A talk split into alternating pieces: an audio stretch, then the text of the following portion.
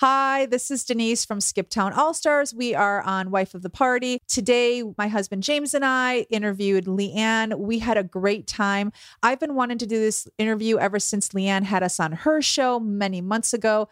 I think LeeAnn is so interesting and um, does so much for so many people and hardly ever gets a chance to talk about herself. Uh, so I dug deep, James and I. We asked a lot of questions to LeeAnn, and um, we're just thrilled to be here. So I hope you enjoy the show. Check the mic and make sure it sound right, boys. Hey, listeners. Ever wonder what it would be like to sell everything and travel the country at the tender age of 50? Well, with our last kid off to college and the ability to now work remotely, we've decided to do just that. So we're selling the house, loading up the dog, and hitting every city from California to Florida.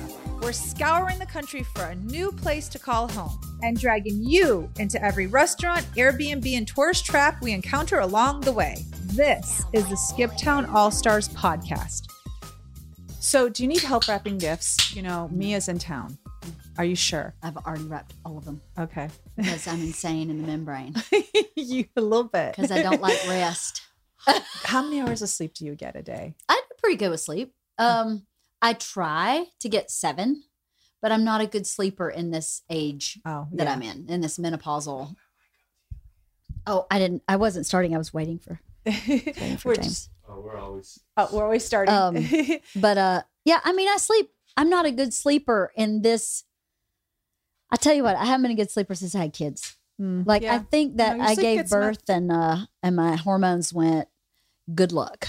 yeah, and plus you don't get a good night's sleep the first three years No, because sure. you're always up anyway. Totally. So whether it's like your hormones or the kids, you're just always up. So yeah, totally. yeah, it, it's ruined. It's all ruined after after that after kids. It's completely ruined. I know. And Ila, um, Ila was a well. Georgia did not sleep well until she was about um, twenty months old, and then Ila Oh, was born at twenty five months, and then Ila was up yeah, so until was she was four. So I had six, six years, Uh huh. of no oh, pretty sleep, brutal. and then That's- your body gets in this rhythm yeah. of not sleeping and Mhm. waking up at two because Ila I used to get up at two and walk in the living room and just start playing. And I'd be like, girlfriend, it's Oh, two in the morning. And. I'd walk her back and she'd go right back to sleep. But she would wake up every single night At two in the morning. at two. Yeah. And she got herself still do that. Um Was she a night owl? she's a super night owl. Okay. Yeah. So it's her it's her internal Yeah. like natural time clock. It's her Oh, rhythm. Yeah. Wow. Totally. Okay. Hmm. So Was she yeah. li- okay. So do you remember when you were pregnant with her? Was she tossing and turning when you were in bed all night, like I 10, 11? Oh, I know. Um, Parker's kind of a night owl, our oldest. And I just remember when I would go to bed, she would always, it was like her waking hour, like when she, I was pregnant with her. But um, yeah, interesting, isn't it? Isn't it? I know this. When I was pregnant with Georgia, I gained 35 pounds. I swelled up like a friggin' I don't know, I was so swollen. I um super I was super um morning sick. I was anemic. Um had I just had so many problems with Georgia and and uh my delivery was a disaster with her. And it you was want to do it all over terrible. again. And then with Ila, I gained 25 pounds. I had uh, recurring nosebleeds and I delivered her in like 20 minutes. It was the easiest thing ever. And what I find fascinating about that is Georgia has Bert's blood type and Ila has mine. So I wonder if my body was like, Oh. what the hell is this happening foreign here. object? yes. in I mean, my body just went, no, no, no, this is not happening. And then Ila, they were like, oh, I know what this is. And I know your body knows what is happening, your second Oh, pregnancy, yeah. but it was so drastically different. different. Yeah. It was couldn't have been more different. I, I, it's always interesting to me when I hear about women talk with other moms who had a first birth experience that was like difficult, like the pregnancy, Mhm. and then you decided to have another baby. Like Mhm. I'm always surprised by that. Were you just thinking like, okay, well, maybe this one will be easier? No, I was thinking I was an only child and I will not do that to my child. Okay, So it was all about not having an, an only child. got it. I hated being an only child. So um, that was it. okay, I was like, I, if I got to do this again, Yeah. you're still gonna do it. then I'm going to do it because I can't have her be by herself. yeah, totally. Sometimes I regret that. I'm just kidding. just kidding. No. Ila came in and she was like the Tasmanian devil. She was like, I was like, wow.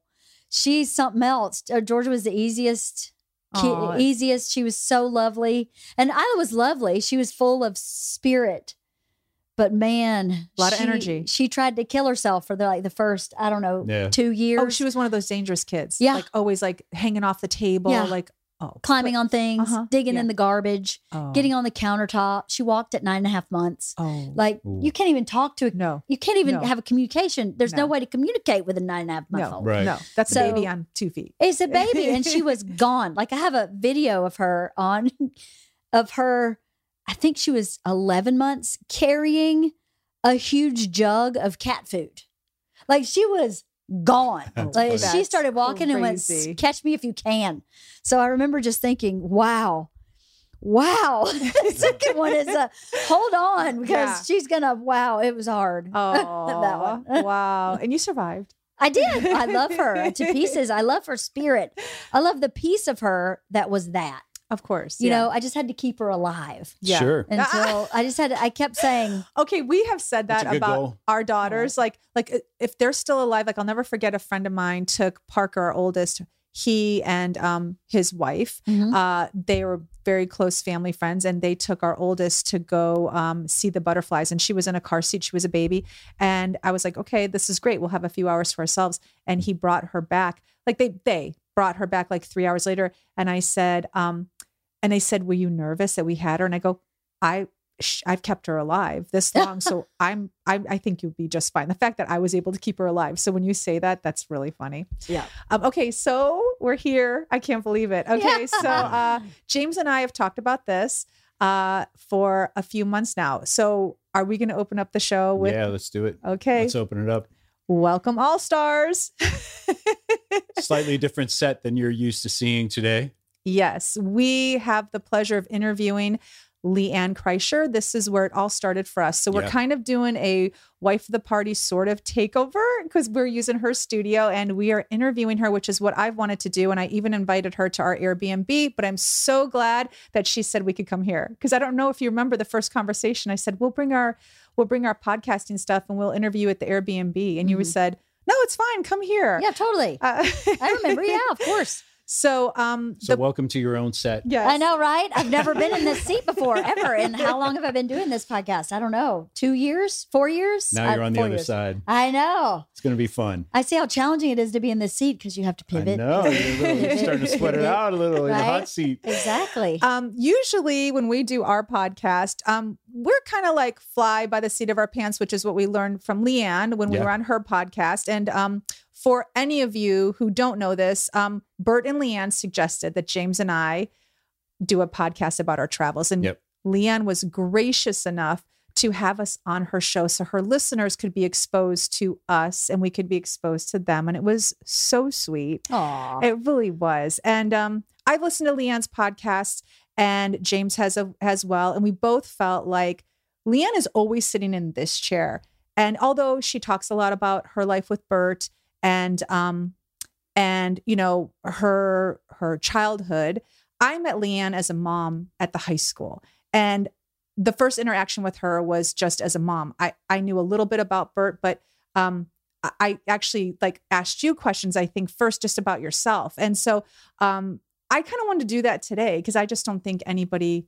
You- You're super accomplished on your own. Well, thank you. And um, I just kind of wanted to talk about that because I think you're su- I think you're so interesting. oh, so, And, thank you. and um, I just want like our listeners to know how interesting you are, and also your own listeners. I know that they know you're interesting because they hear the show, but kind of wanted to dive a little deeper into like you know you and what brought you to LA. So I have a little I have a little notes. I normally don't A like. little- To, I have a little notes. Got about 30 questions I on that. just piece I don't want to miss anything because I know we're going to get chatting Yeah. and get lost in dialogue. and Totally. then Well, I'm gonna- before we do that, I think we should actually mention to you. Number one, we we say thank you to you all the time, and we truly are grateful. We would not have embarked upon this Nope. had it not been for uh, your and Bert's encouragement. Uh, but in addition to that, I just need to say at this point how wonderful the fans of your show have been to us. Oh, that's they great. they exchange uh, ideas and thoughts and input with us on social media. They uh, are on YouTube channel. We had a couple people in the past few weeks say, "Oh, are you ever going to be back on LeeAnn's show?" And so, just that support right out of the gate, I think, is something that a lot of podcasters don't get. Oh. And so we are eternally grateful. It has helped us. It's fired us. It's fueled us as we've been trying to do episodes from one location to the next all over the country. Thank you. And Uh, thank you to your listeners. Well, thank you, my listeners. That makes me so proud Yeah. of the of them, Yeah. who they are. I'm that makes me really happy because I think that's the way life should be, right? Is that Well- you you are each other's biggest cheerleaders. And if you're not, then what are you doing? You Right. know, why would you be a negative in someone's life by choice? So that makes me really proud to know that my listeners have been good to you. That's that's really good. yeah. Okay, so this jumps the gun of some of my questions, but what you said now, what you said now has to like lead into something. When I first came here and we did this podcast, um, I said something to you, and I don't know exactly what it was, but it was along the lines of like um, eye rolls that I get from friends. Mm-hmm. And I'll never forget your answer. You said you shouldn't have those friends. Yeah. And I think about that comment a lot. And so, as much as I have this list of questions that I want to start with, because I have a timeline of where I want to start, like talking to you, I do have to ask you Uh-huh. um, where you live and what you do makes it very difficult. And if you're not from Los Angeles, you don't live here, or you are from LA, but you aren't in the circle of people that LeeAnn and Bert are in the circle of. How do you stay authentic to yourself? Because this is one of my questions, but it's way down on the list. How do you find positive people that are just really truly happy for you, LeeAnn? Like, honestly, like aren't friends with you because of what you have, what you do, but really truly like want your best interest. It seems hard in this circle you fi- you're in.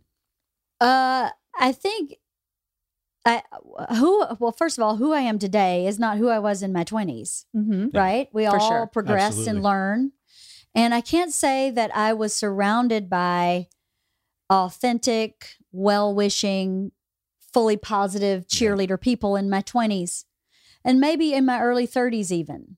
So that was a learning process. I Mhm. didn't just show up like this. I had to learn who I was. And I think if if you learn who you are and you like who you are, warts and all, Mhm. and you're honest with that, it's a lot easier to find people that are the same.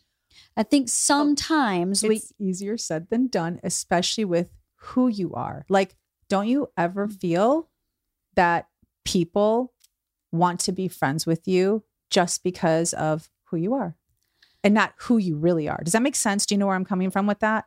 yeah, yeah. especially in LA. I'm talking about here in Los Angeles. That was like one of the biggest questions that I, I, but again, it's down on the list, but I wanted to ask you, which is like, how do you find authentic people? Well, I think in every community, not just in LA, and not just because Bert has some notoriety, there are always people who have ulterior motives.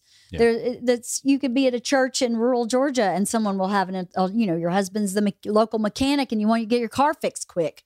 I mean, I think there are people who have ulterior motives everywhere That's a good point. and Yeah. you have to deal with those people up and my perspective is everyone has value even if they want something from me that's maybe not very deep they still have some value. So to meet that person with respect and compassion and kindness is kind of the mm-hmm. only way to do it.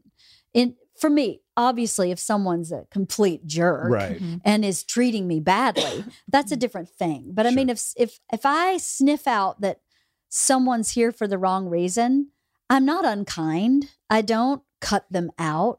I just don't include them in the in the things that are important to me and to my core Right. um, one of the ways I found I- I have this ladies ornament exchange luncheon that I've been doing for 19 years.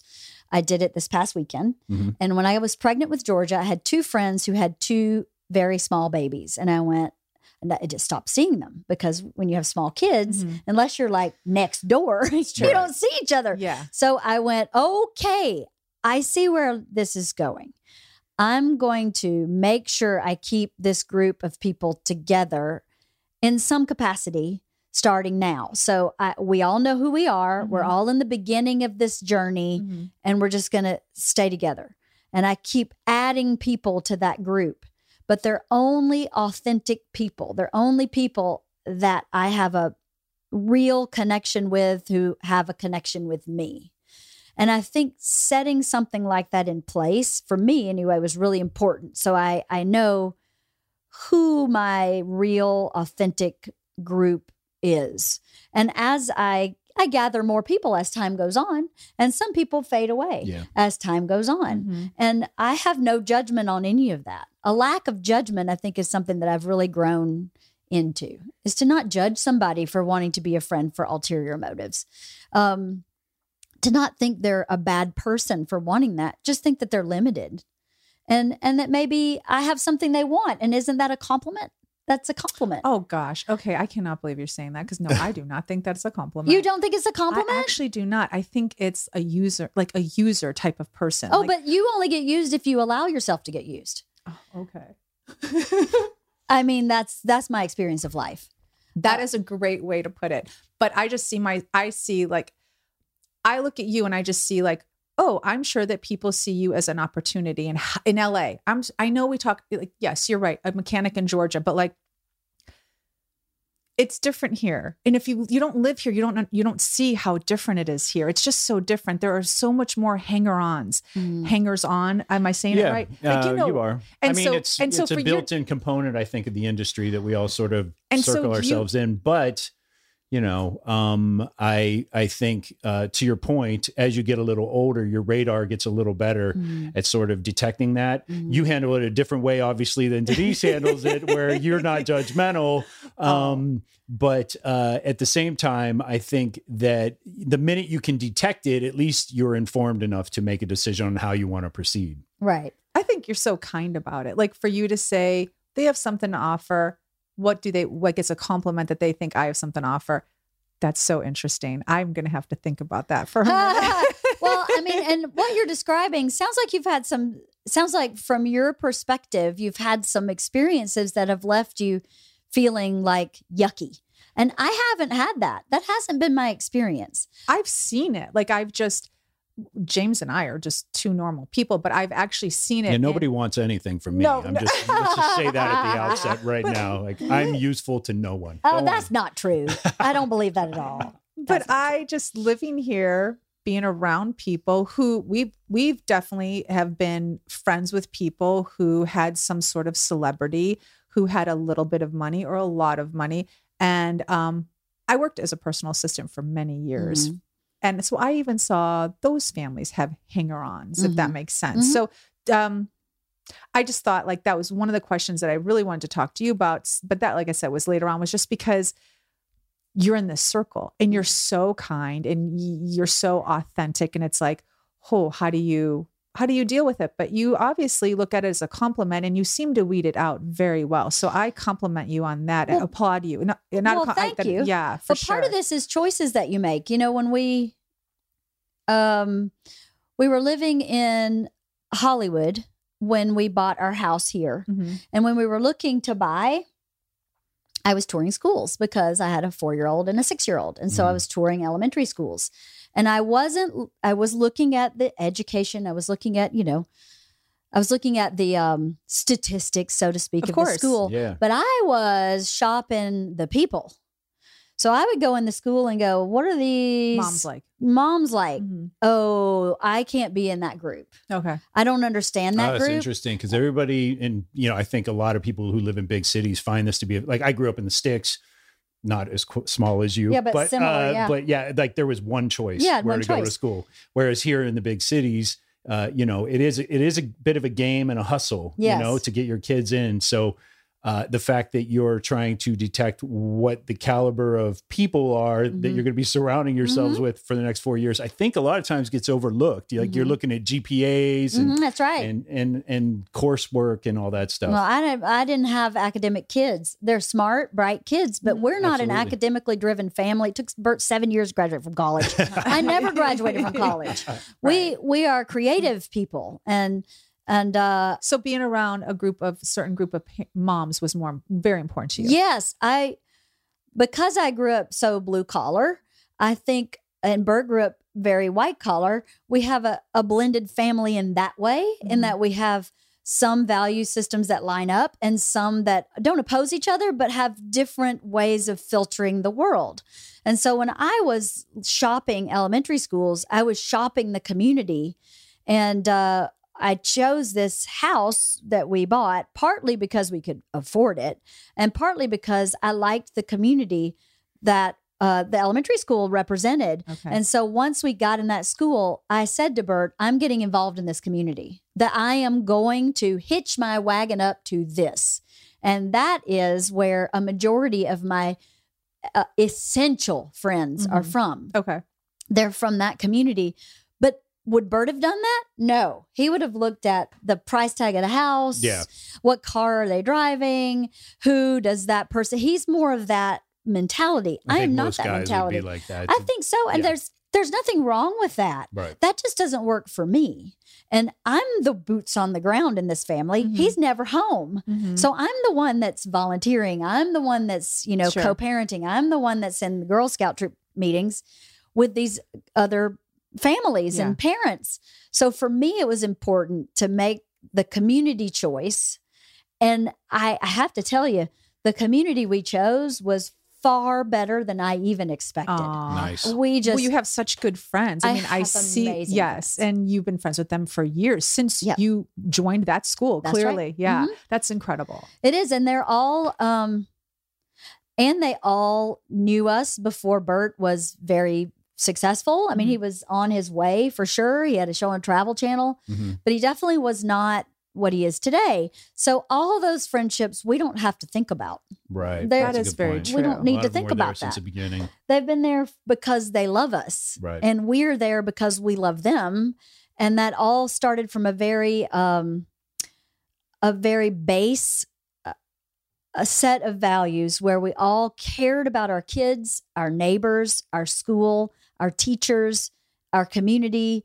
Um, we all cared for each other in that community. I I miss that neighborhood a lot because you could walk up and down the street. I knew every neighbor for blocks, Aw, and uh, that's very much like my hometown. yeah, So I didn't know when we moved there it would be that, but I knew when I was touring the school, I liked the the adults that were uh, volunteering in the school. So I don't know. So as far as feeling like people are here to take advantage, uh, uh, not a lot of new people have shown up.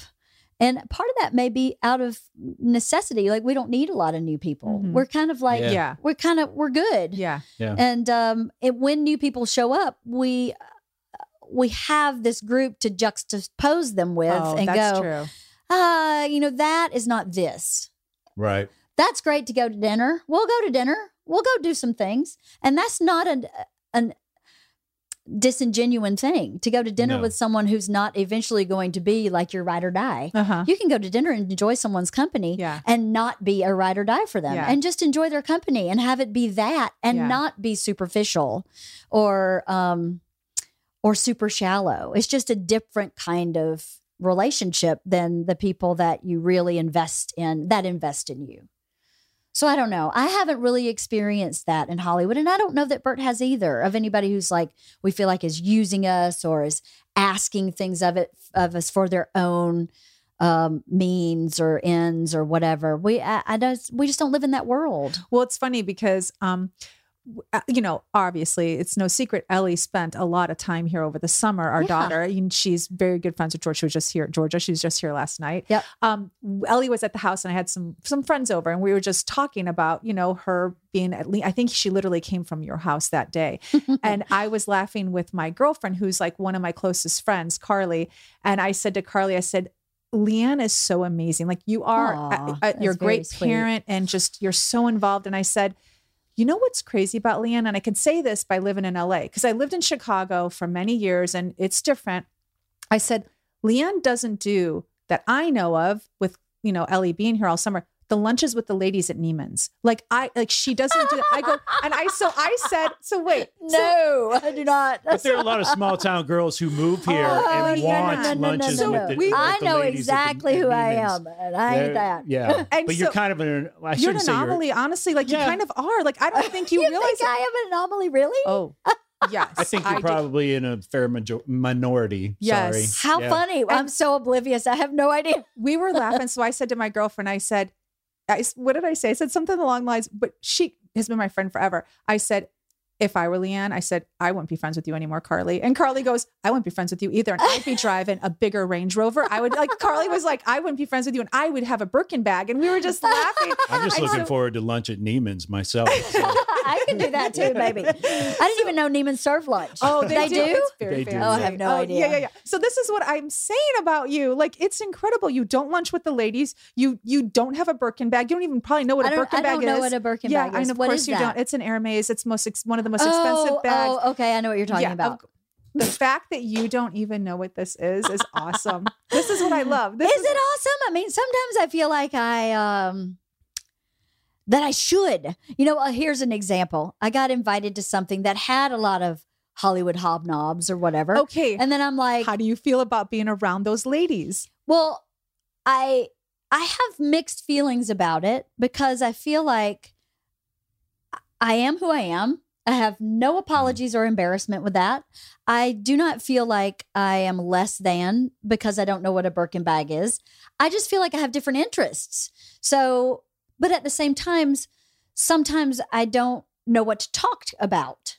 Like I don't know what because my conversations tend to be about things that are either really goofy Mm-hmm. or very real. Okay. Like I don't I, I don't know anything about fashion.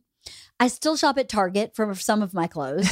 I, I don't I don't know anything about bags. right now. like if I have a designer bag, it's fake. It's not real. oh, I don't buy real bags. I think that's I- in my opinion, I'd rather spend that money somewhere else. So I'm still very much the girl in the trailer park. I need to know how you stayed like this. I need to know how you stayed like this. Like everybody wants to know how you stayed like I have this. no idea. Yeah. I just went. I think it's uh, to be honest with you. I think it might be my value system, like a, a core value system that I have never changed. Um, Okay, but you didn't grow up with money, LeeAnn. So when you have money, how have you not like gone a little crazy, hun? Like honestly, like Yeah, I how mean, have you? well, you not- don't think my house is a little crazy? My house is pretty big, it is? It and I got a fantastic yard.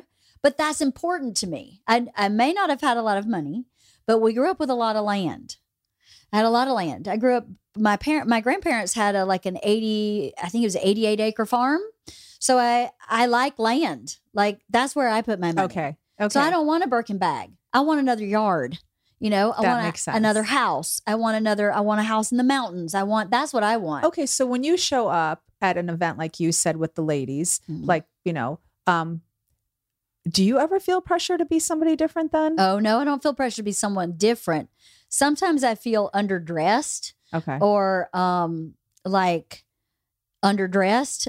I always feel like, well, the pants are for Target, but I got the jacket from Banana Republic. I understand that you're wearing Gucci, but I don't even understand what that is. I mean, I know Oh, what Gucci is, but could you see Gucci on me? No. Okay. I'd look ridiculous in something Gucci. I'd look ridiculous. I'd be so not myself that I don't know where you buy myself in a designer. You know, I'm not, I don't have the body.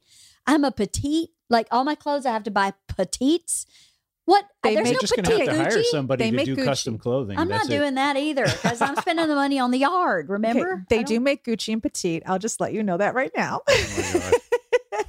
I don't know nothing about that, but I don't know. I always, when I was in my 20s, I was so um, off in a ditch in who I was and my own self destructive behavior. So I had to come up with a map for me to stay on track. So I had a person say to me, ask yourself when you do something is this an integrity for you everyone has their own integrity integridometer right Mhm. your integrity is different than mine Mhm, what's important to you and to you is different from each other Yeah, mhm. absolutely. but you need to know what that is and it takes a long time for you to really know what that is i think it took me probably 10 years to really figure out all the things that were part of my own personal integrity. And having a bag or a car doesn't line up with that for me. What lines up with that for me is feeling safe and secure. Like I used to pray not to be rich ever. I always prayed to be financially secure so I don't have to worry about money. Mm. Because I spent my whole childhood going, we don't have money. We don't have money. Yeah. We don't have money. I just told this story today to my trainer son. Um, he's taking his girlfriend to Disney World. And I was like, I went to Disney World once. I was about 10 years old. And my mom had promised to take me to Disney World. And at the time when you got there, you you had to buy tickets for every ride. Mm-hmm. So we walked in and went, Oh, I will not be doing that, and left. And I'd been waiting to go to Disney World for years. Oh. And I didn't get to go to Disney World because of money. It, it was too much. Mm-hmm. So we sat in a hotel room for the whole time. Wow. And I didn't get to go to Disney World. So money was like that for me. You know, money was not, it was, we were never hungry. I was never without my basic needs, but we didn't have extra a whole Yeah. lot. So my prayers were about being secure, not about being rich. So perhaps if my value system was about being wealthy, I would then, the bag or the car would line up with that. But that has never been, and there's nothing wrong with that value system. If that's what someone wants for themselves, freaking go for it. I'll be your biggest cheerleader. But for me personally, that wasn't my value system. My value system was to create uh, a loving, stable, happy, secure environment for myself and the people I love. And the side effect of that is all of this other stuff. Mhm. So I still keep going back to that integrity piece still every day with every decision. It's become automatic now because I've been doing it so long. Is this friendship in integrity? Yes or no? Super easy to answer that question. Mhm. Yeah. And then you know how to act. Mhm. I don't know. If I don't know if that that seemed very rambling. No, but not at no, no, that was all. perfect Not at all. It was a those things answer. that some women come to Hollywood for, which is valid and amazing and awesome. If you, I have a really good friend who came to Hollywood to have the Gucci, the Prada, the Lamborghini, Mhm. and she has it and Mhm. she's happy. Mhm. Fucking fantastic. Yeah, Right. right. I didn't come to Hollywood for that. I came to Hollywood to create, and I am still creating. And so, and in that creativity, I wanted to be secure, and that's all I wanted to be. Okay, so that brings me to my question, yeah, which is say, how we let's could talk start. about L- young LeeAnn with her suitcases packed for LA. right? Yeah, let's talk about that. So you came to LA, and you I, I read, and so tell me if it's accurate. You came because you uh, originally to be an actress. Is that in fact true? Yes, I actually went to New York first and studied acting. I'm a Meisner trained actor, Oh, and I wow. acted in New York. Um, and then I started writing in New York and acting in what I had written. And uh, New York is a hard place to live.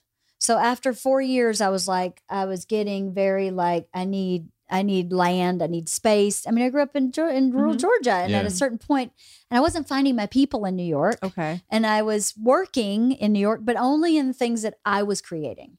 Because I have Southern accent. And people kept going, Well, get rid of your accent. And I'd be like, Well, I can't. I've been working on it and it's not going. Oh, so wow. I was like, Let me try New- LA. I'm going to move out there, keep my apartment in New York, just in case I hate it, and just see what happens. So I moved out here as an actress, and um, and I had a couple meetings with some agents. Um, and this one agent goes, "Huh, yeah, okay, you have a choice to make." I weighed 110 pounds at the time. He said, "You need to lose about 10, 15 pounds, or you need to get really fat. You have two choices. You can be the skinny ingenue or the fat best friend." Wow. And he said, So I, if. I were you, I'd start smoking cigarettes and stop eating lunch. And I went, I'm not sure this is right for me. this is not lining That's up with my integrity. I've been working on my integrity and this does not work. So I was like, you know what? I'm going to focus on writing. And then if acting opportunities come up, I'll do that. So that's what I did. I started writing a lot. And then I was acting in like AFI final projects for a couple people Okay, who then it. hired me for uh, multiple projects. So I, I would only act for people who I knew I could not do the audition game. It was not for me because I would be like, oh no, she would be better than me for this role. Oh, you should give it to her. You, should, yeah. That's not That's a good actress do. would do. Oh I my gosh, never- I yeah, yeah. yeah. You're So- not going to get any roles if you No. do that. No. Okay, so really quick, when you told your family that you were going to move to New York to be an actress, how was it received? Because you're a country girl saying you want to like hit the big city and be famous, basically. Because nobody says they want to be an actress to just not ever be on TV. So you knew that you wanted to one day be on TV. How was that received back home? Well, that you know what's interesting? I don't know that now in retrospect and looking back, I remember watching the Academy Awards uh, in in Georgia, going, I want to be there. But I don't know that I ever thought I want to be there as an actress. I just kept thinking, I want to be there. I want to be with those people. I want to be with that group of people. Um, that was my aspiration. And I think the only way, being from a small town, only way, you know, the most visual person is an actor. So then you think, Yeah. well, I'm going to be an actor. I didn't even know director, writer. I didn't know any of that until I moved to New York and went, oh, wait a minute. Lots of There are all these there are other things. jobs, yeah. I mean, nobody did anything like that. However, my mom was a model. She was the highest paid model in Atlanta for about nine years. She was a model forever. Wow. Um, also, she's from a smaller town than I'm from. Married my dad. They were high school sweethearts and got married. And she worked in a factory that made men's suits and paid my dad's way through um, a couple of technical school um, certifi- certification Uh-huh. programs to be a mechanic. And once he started his mechanic business, auto mechanic business, he said to her, Now it's your turn. What do you want to do? I'm working. I'll pay for you to do whatever. So she wanted to go to Barbizon Oh, nice. and be a model. Uh-huh. And Nice. so he paid for that. And um, she became a model. And um, that's a whole big, complicated childhood story. But they divorced. She moved to Atlanta and was, in fact, a model. She moved me to Atlanta with her when I was seven. So it's not a so for you to say I want to go to New York and be an actress, she was probably like, "Go ahead, honey, do your best." Yes, she was supportive. Um, Your dad? my dad was you know my dad is so uh, so very wise um i lived in atlanta from 7 to 13 and then at, at 13 you could choose where you wanted to live Mhm, yeah. I, I did not have a good relationship with my mom i don't have a relationship with my mom now and in my opinion there's a lot of mental illness with my mom Mhm. so at 13, I could choose, and I chose to move back with my dad. And when I moved back, he said to me, You know, you're not going to stay here. You've already lived in the city. Oh. You're never going to stay Oh, here. Interesting. It's never going to hold you. So I'm just waiting for the day when you're telling me you're moving. So he was waiting for it. He never really was like, You're going to be an actor. He was never like that. He was waiting for the day when I was going to launch to the big city. Got it. So he was supportive in a very I don't like this way. Not because I don't like Right, that you're an actor, but I don't I'm like just worried about you and your future kind of way. I mean, he lived in this town of 1600 people his entire life. He never lived anywhere else. Yeah. So Yeah. New York is like a foreign country. Uh, I'd moved there. I'd never been there. So I was like, I don't know about this big apple, but I can't do Atlanta. Atlanta was not my speed. Okay. So I was like, I got to find somewhere. I'd started acting in Atlanta, and my teacher in Atlanta said, "You're actually very talented, but you need to train. So you need to go to New York if this if this is what you want to do." And I was in college, and I was miserable. Um, and I had had a lot of really heavy stuff happen in college I don't know. We just, yeah, it- I've heard of super yeah. heavy Mhm. um with my my dad and his wife divorced and then my dad had a bit of a breakdown moved in the dorm with me Wow. oh, Holy that one I did not hear. Okay. at the same time this this other one. stuff was Oh, wow, happening okay. and uh it was just too much and i was drinking too much and i was um i drank so much i lost my hair my liver became enlarged i was in very bad shape my sorority told me i should go to rehab i was in bad bad shape so i pulled out of college to kind of reset and my mom was like why don't you take an acting class just for shits and giggles just to have something to do Oh, Yeah. interesting. see if you like it, you know. Um, so that's what I did. I, I did it because I was really lost. And acting wasn't the answer for me. Acting was the catalyst that got me to all of these other things. Um, acting is what got me into therapy. And I don't know that I would be uh, this today without therapy. okay. I, I don't think it's possible at all. Probably not. And honestly, then- like 'cause you need you No. need, with all traumatic things that happen in anyone's life, if you don't have a professional to talk to, because Totally. your friends can only help so much, you know, like really, and you Yeah. know, there's like they're not trained. and this was way above most people's pay grade. Yeah. you know, Yeah, to have sure. my mom is is divorced her sixth husband now. She's been through all these. Mhm. You know, I really believe that she has a. I believe that she has a personality disorder and to be raised by someone who has a personality disorder, be the only child and be the focus of all of that control and judgment and intensity is a lot to unravel. Um, and f- to find who you really are uh, after all of who you've been told you are is stripped away. I couldn't have done that by myself. It's incredible that you did not end up like, like an alcoholic with Oh, I was. I mean, but like you're just life completely destroyed. That you made, you actually made that decision to make a change. Do you know? Like most people don't do that. I agree with you. And I think um I don't know why I had that instinct or wisdom or whatever. Or I, I just got fed up with being unhappy. Yeah. I got really fed up with being unhappy. My dad, happiest person you'll ever meet, never Wow. unhappy, never in a bad mood. Nothing's ever too big of a problem. Not really. He's just so jolly happy. And I was always unhappy, but knew that wasn't like real, like, or it was a choice. Somehow I was like, this is, This, This- can be different. this can't be Yeah. Yeah. my whole life, like for the next 60 years. I'm not doing this Yeah. for the next 60 years. No way. There's got to be something different. And I think I always, from a young age, knew that my mom was not right.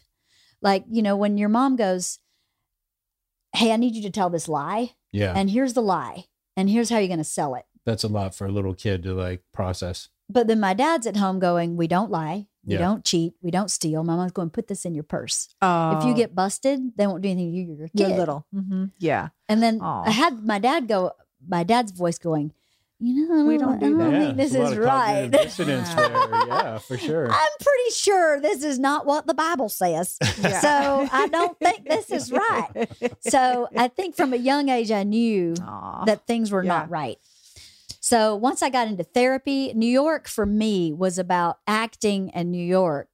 I think what it did for me was to get me out of Georgia Mhm. get me into thera- therapy. Georgia and therapy don't all go together that Oh. culturally. It's true. No, wow. sure. Yeah. And uh, I didn't go there to get into therapy. I got there and things fell so apart that I thought, I, this is above my pay grade. Like Mhm. I, my car's broke down so much, I got to find a mechanic at this point, oh, or or okay. we're not going to yeah, get yeah. it back on the road. Yeah. Yeah. So it is amazing when you're on your own like that, especially as a young, like as a young person, uh, how you know you go to this other place. Like in my case, it was coming to Los Angeles, and you get there, and rather than it sort of improving who you are, it exacerbates it like, to the degree where you're like, I don't even know if I can stay here in this city. So yep, um yeah i can totally relate to that for sure and Yeah. it's going back to therapy it's it is really important like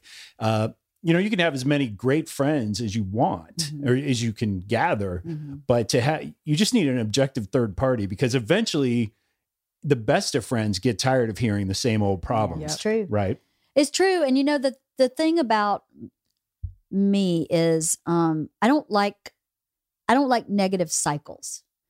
And your whole life is cyclical. Every Mhm. 7 years your body regenerates itself, blah blah blah. There's cycle after cycle. But I was in cycles that I couldn't identify myself that my therapist went this is this relationship with your mom. This is this relationship with your dad, whatever. And so until I could see the cycle, I couldn't break it. So that's what therapy did for me is just to help me break the cycles that were put in place by bad experience, bad parenting, bad whatever, fill in the blank. Um, but yeah, so anyway, going going to New York was about started out about acting, uh, ended up about me really figuring out who I was and trying to um, kind of rewire myself a little bit. Did you stop drinking when you were in New York? I stopped drinking before that. You Um, did. uh, there was a a plethora of warnings for Got me to stop Yeah. drinking, okay. and uh, I, I I met this guy who um, I've told this story before on the podcast, but I went to a Halloween party, Mhm. and there was a psychic tent at the Halloween party, and the psychic went, "Ooh, you have really bad headaches," and I said, "Yes, I do," and she goes, "I think I know a guy that can help you. He's amazing." Um, he does Reiki and he Uh-huh. can help you. So I was like, give me his number. I did. I had terrible headaches. So I walked into him and he did the same thing. He went, Ooh, You have stuff with your mother. And I went, Oh my God. Yes, wow, I do. wild. and he Wait, goes, so I don't know what is Reiki? Is that what you. Reiki, Reiki is a form of healing where they Uh-huh. manipulate energy in your Okay. body and pull it out of your body. Some people think it's like fooey. By doing what? Like Uh, how, how do they do it? Oh, so the, oh, okay. So there's They're actually like hands-on. hands They're on. healers Okay. with their hands. and then they like manipulate Babe, your You've energy. lived in LA. How do you do not you know thi- Reiki? I thought I knew Okay. everything. I work in TV. Like I've seen a You bunch of know shit over the years, but you I've don't- never seen that. You don't so- know Birkin bag, and he doesn't know Reiki. Where the hell are know. We're useless over We're here. The the couch is useless. today. What the hell? The couch is useless. No. Um, so he like as soon as I walked in, you got stuff with your mom and you have really bad headaches. And he he said this to me. He did the, he did the session and he goes, "Okay. I can help you. But once we start, you can't go back. And things are going to change. People are going to fall away and you're going to move ahead and it's going to be really hard. But it's your choice." Oh, this is heavy stuff That from a Reiki. He said it, he was, young but he was right. I was 20. Okay. Yeah, really young. I was 20. And I went, What's happening here ain't working. Okay. So I'll take it. I'll okay, take my that's chances. incredible. The wiseness from your dad has definitely transferred to you Mhm. because at 20 years old, most kids would have said, Yeah, I'm going to get a beer. Honestly, they would have been like, This is voodoo bullshit, and I'm going to go get a beer. Totally. So that's amazing, LeeAnn. I think it's from my, this very kind of salt of the earth farmer, you know, really basic um, right and wrong theory background from my dad's family. You know, is it right or is it wrong? It's pretty clear. yeah. It's true. There's no like bullshitting your way into yeah. being It is right. true. It's either right or wrong and you know it. So do it right. I mean, that's how I was brought up. so he does the Reiki. How many sessions do you remember? Was it months? Like, and then things started changing in your life. It was a year and a half. Wow. I went once were a week for six months. And then after that, I went every other week and then once every three weeks. And we just kind of weaned myself out of it. And uh, yeah, I was committed. I was off in a ditch. I'd had a DUI. I'd had a date rape. I'd had a divorce with my dad's, the, my Right. stepmother, who had been in my life since I was eight. Yeah. Mhm. I had my mom and I are in and out of a relationship, and, and um, that was damaging. I I um, lost my hair. My liver was inflamed.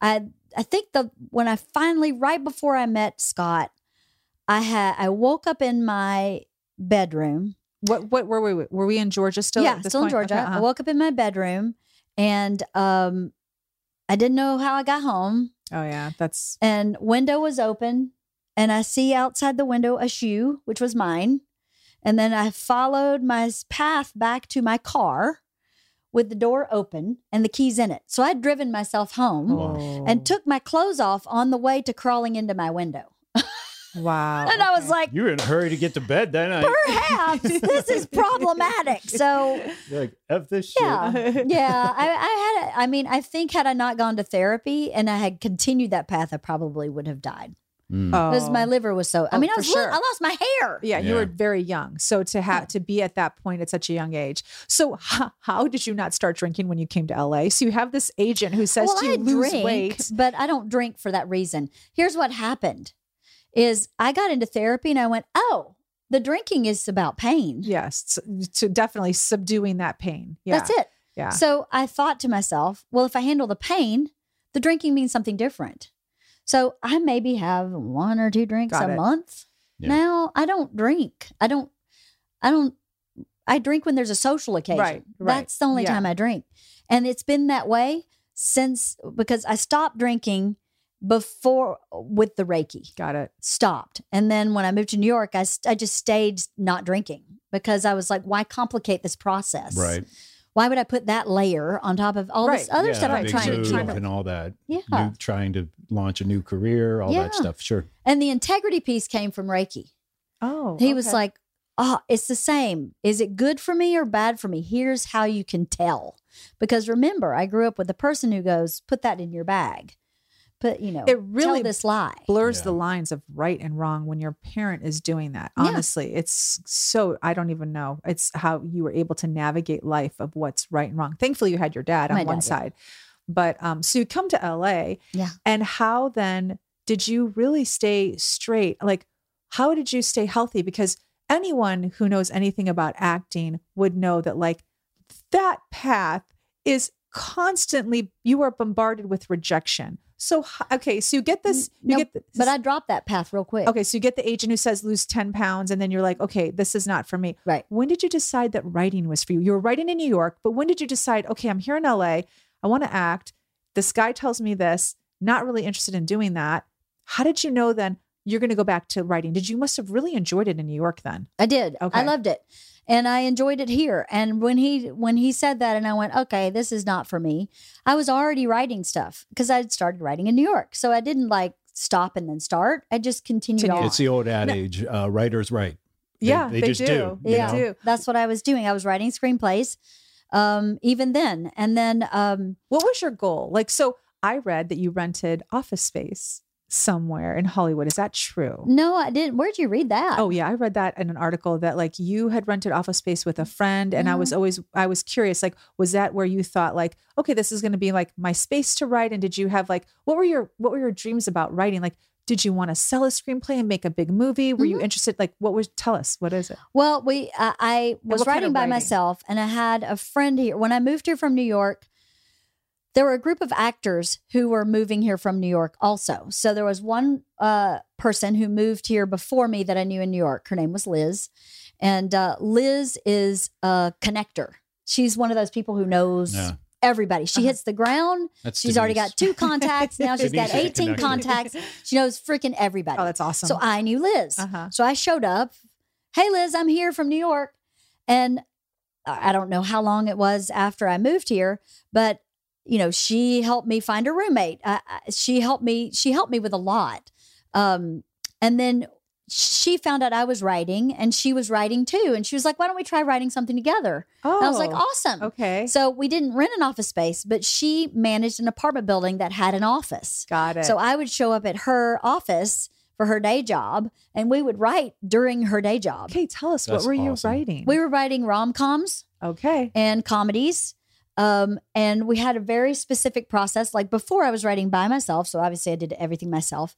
Uh, but she and I would brainstorm a general idea, come up with uh, a one page of like, these are the beats, like kind of Yeah. like a beat Yeah. sheet. And then she would type and we would talk and she would type what we were talking. And then I would read the script and give notes. And then we'd go back and rewrite and rewrite and rewrite. And we, we wrote eight scripts together. Wow. Um, Okay, so Yeah, w- so tell a lot of everyone the process of like you write these scripts because we know living in LA as a writer, it's an extremely hard profession Mhm. to land, basically. Mhm. Like, and you're a woman in LA as a writer, Especially so, at that time, like, I think it's you know now I I- I would never say it's easy, so let's not say that. But I would say there are a lot more open doors for women now than probably there were back then.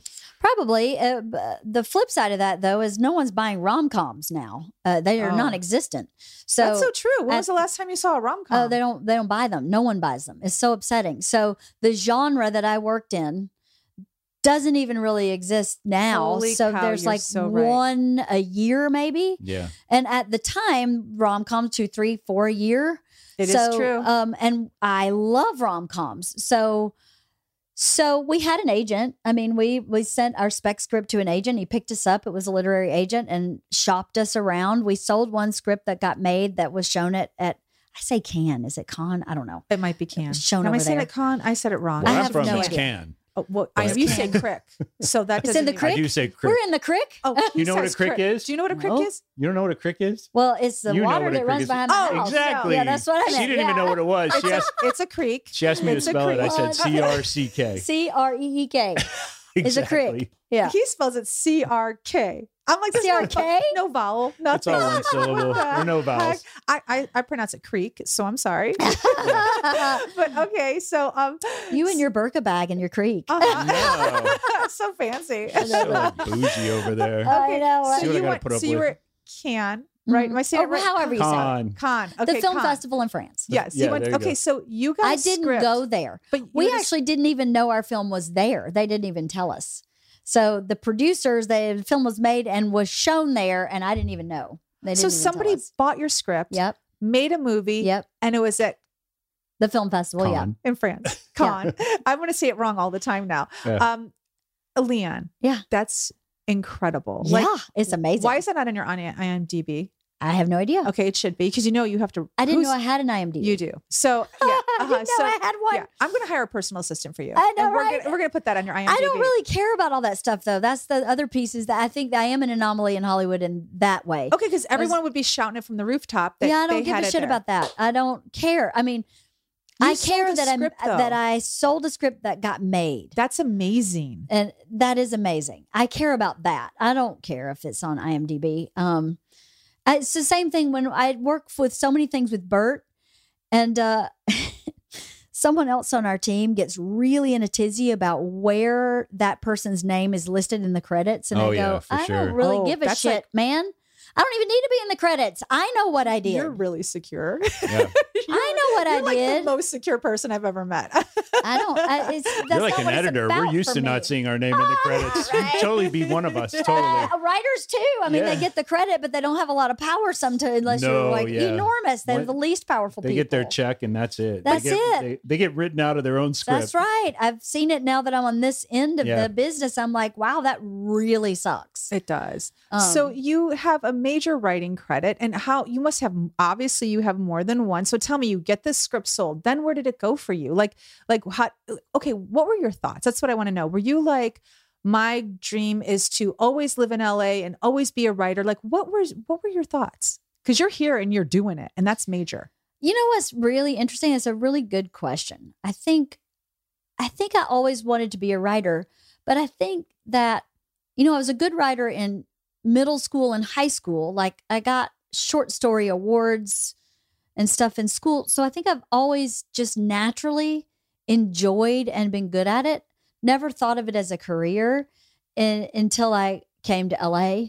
And um and then you know what happens? This is what I think is really interesting about life in general. If you are open, if you remain open to receive from the universe, then you can allow your path to be whatever it is you're supposed to receive. If you're living, as my dad says, if you're living clean, you know, you're a good person, you're you're a person of integrity, person of your word, and you just ask to receive, have the path rise to meet you, it does. So, yes, I was a writer when I met Bert, but I haven't really written much since I've had kids because my path shifted into being a support for my husband's path and my children's path, which is my path. And I think people think I have put myself aside Right. or I have neglected my own. I don't feel that way. I don't. I feel like Bert's path wouldn't have happened without me. I'm essential.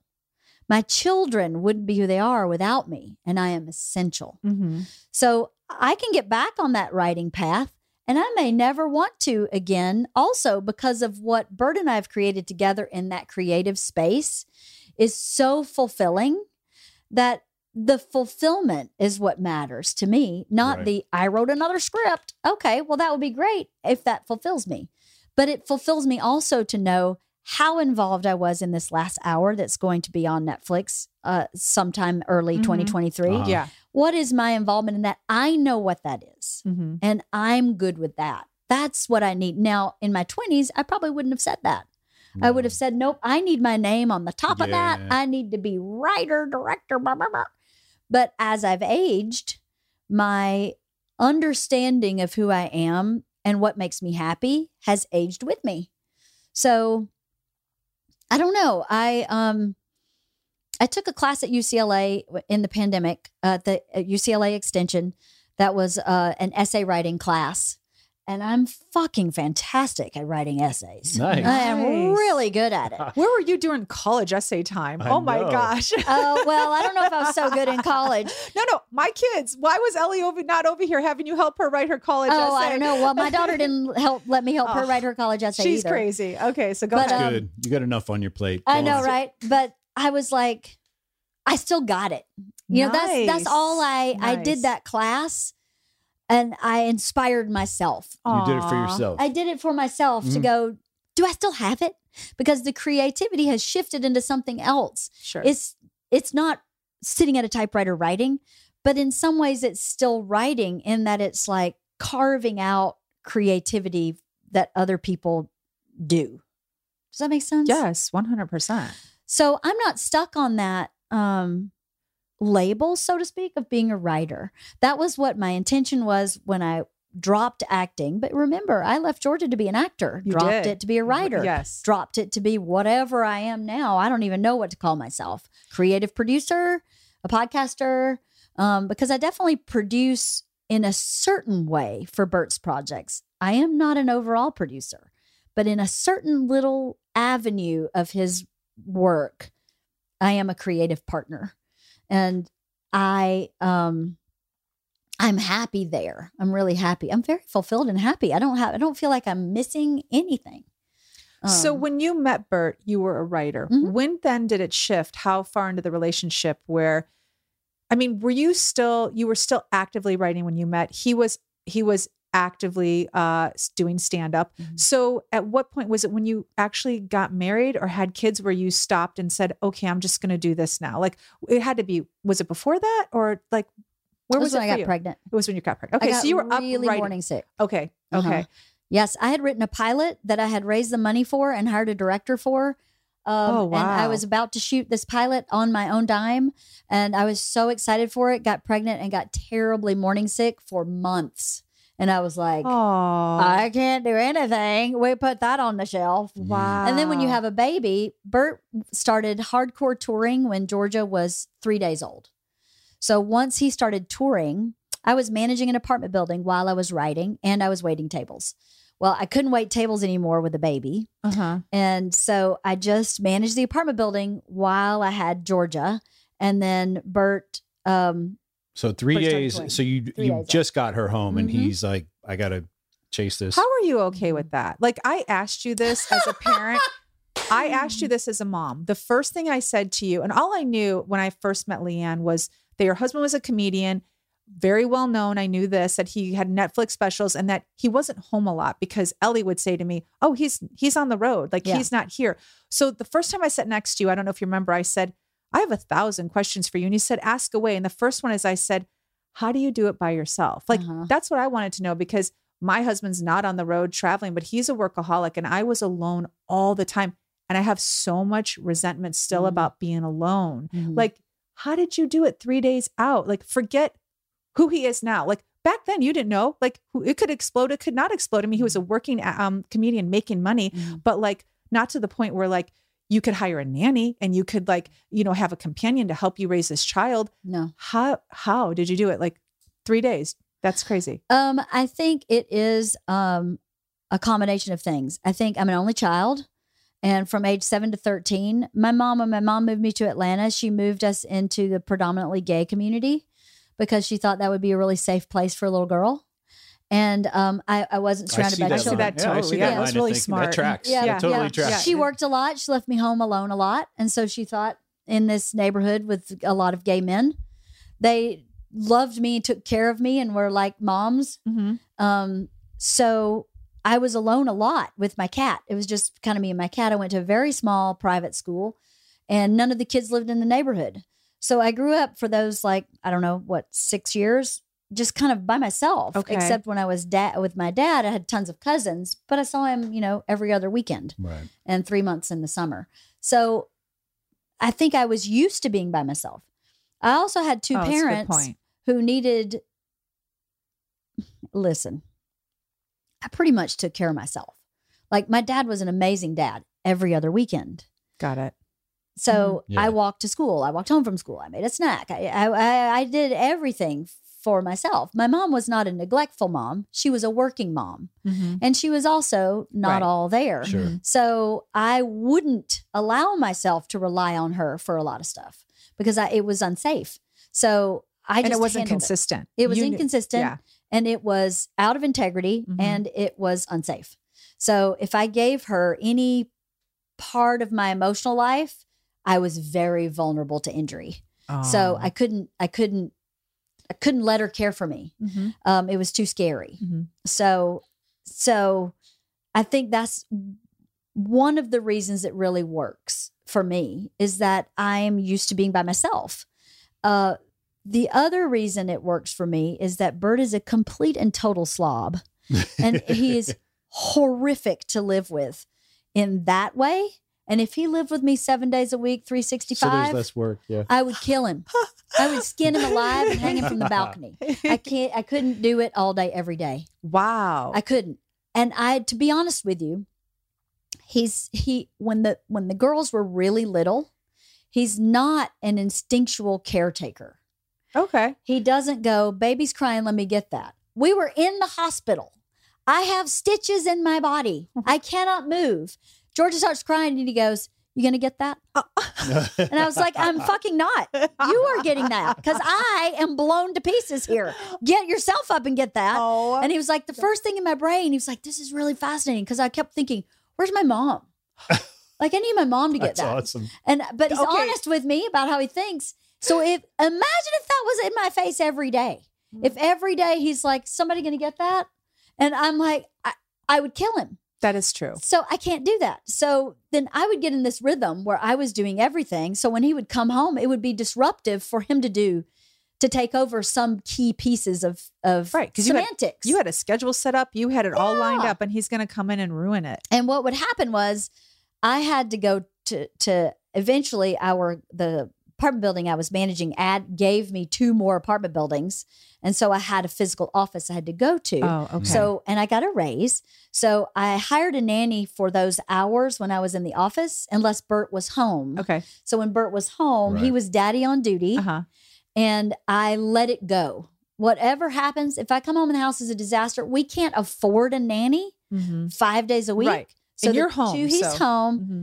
He's dad. He would put them in the stroller and go to Trader Joe's, and he did every. He was really awesome in those years. Those, but again, it's much like my dad.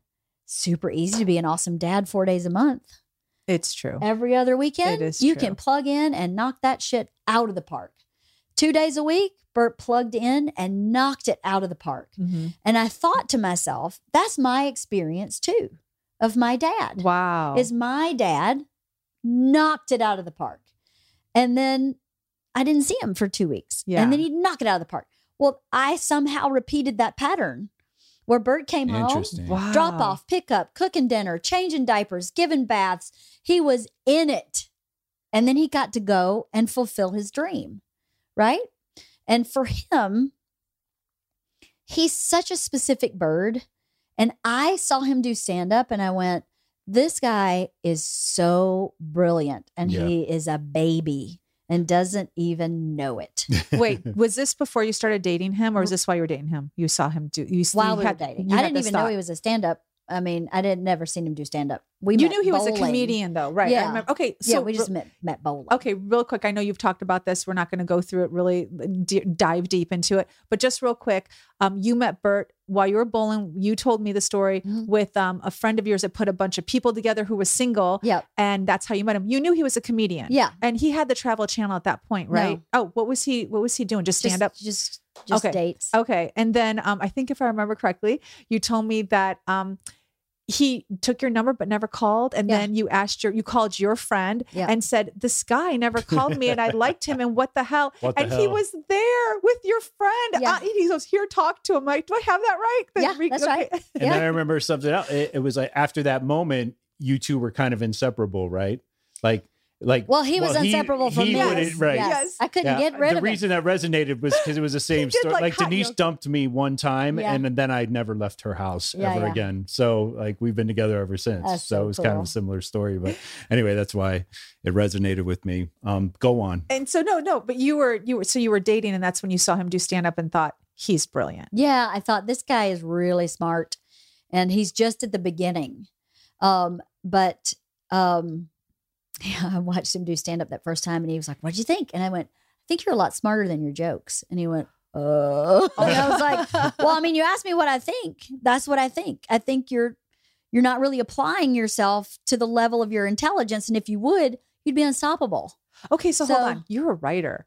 Did Uh-huh. he ever ask you to write, help him write jokes? No, no, no, no, no. I would never do that. I would Really? Even back then when you were dating? No, no, no. Oh, no, tell no, me no, why. No, no, no, because that is his territory, and I believe that to be emasculating. I am not. I am not down for that. No Oh, way. wow. He needs to stand on his own two feet and write every word himself. Did he Period. ever ask you to help him? No, he's never asked me to help him write a joke. What he asked me to do, and this is what I do. No, I'm talking about back then when you were dating. I mean, No, now no, you guys no, are. I know you're never- a team now. no. Like what you do now is what different. I'm talking about when you were dating and you said you're smarter than what you're writing. He never said to you, "Well, help me, like make No. me look smarter." No. because you're a writer. No, uh, he would say, he would ask, like, why? And I would say things like, same thing I say now. You say fuck four times in this one story. Say it one time and mean it and put a real word in the other three fucks.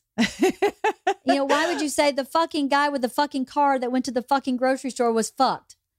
Uh, I'm sorry. Use one of those and give me an adjective in the other ones that's meaningful and intelligent. And now you have an intelligent joke. Did he do it? Yeah, he's always Oh, done that's that. awesome. That's always been our relationship. okay. Is that hey, he wrote a book that I edited Uh huh. because he'd write the book and he'd go, the paper towel that was on the thing that was the things next to that thing that was that thing, and I'd go, well, how many fucking things? say what the thing is. Just say what it is. I mean, you don't need it, but he doesn't. That he's dyslexic and his brain doesn't think in that kind of specificity. But I read everything. I love to read. oh, nice. So my brain thinks in specificity. So he has this big, broad brushstroke of this larger than life story that's amazing.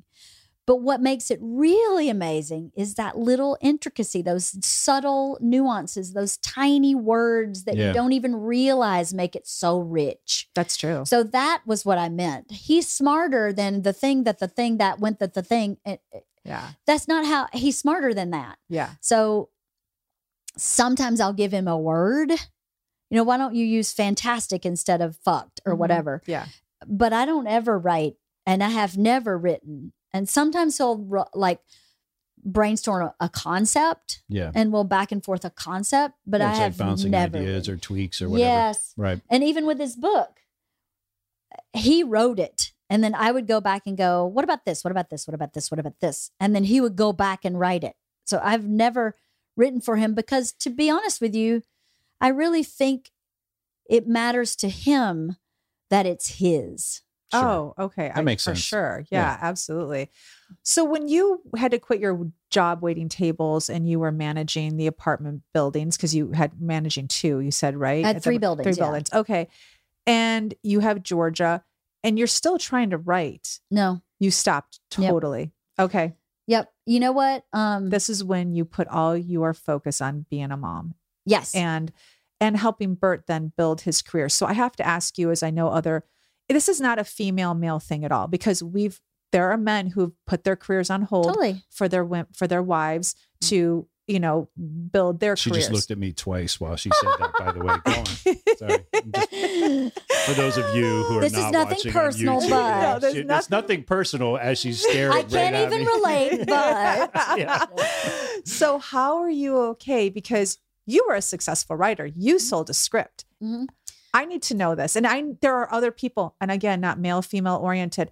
How are you not resentful? How did you I mean, what if he didn't become Bert Kreischer? What if he like how, tell tell it tell me. I need to hear this. Like how you were okay with all this. Okay, I think that this has been my mentality from the beginning. We are a team, and whoever gets us from A to B is who gets us from A to B.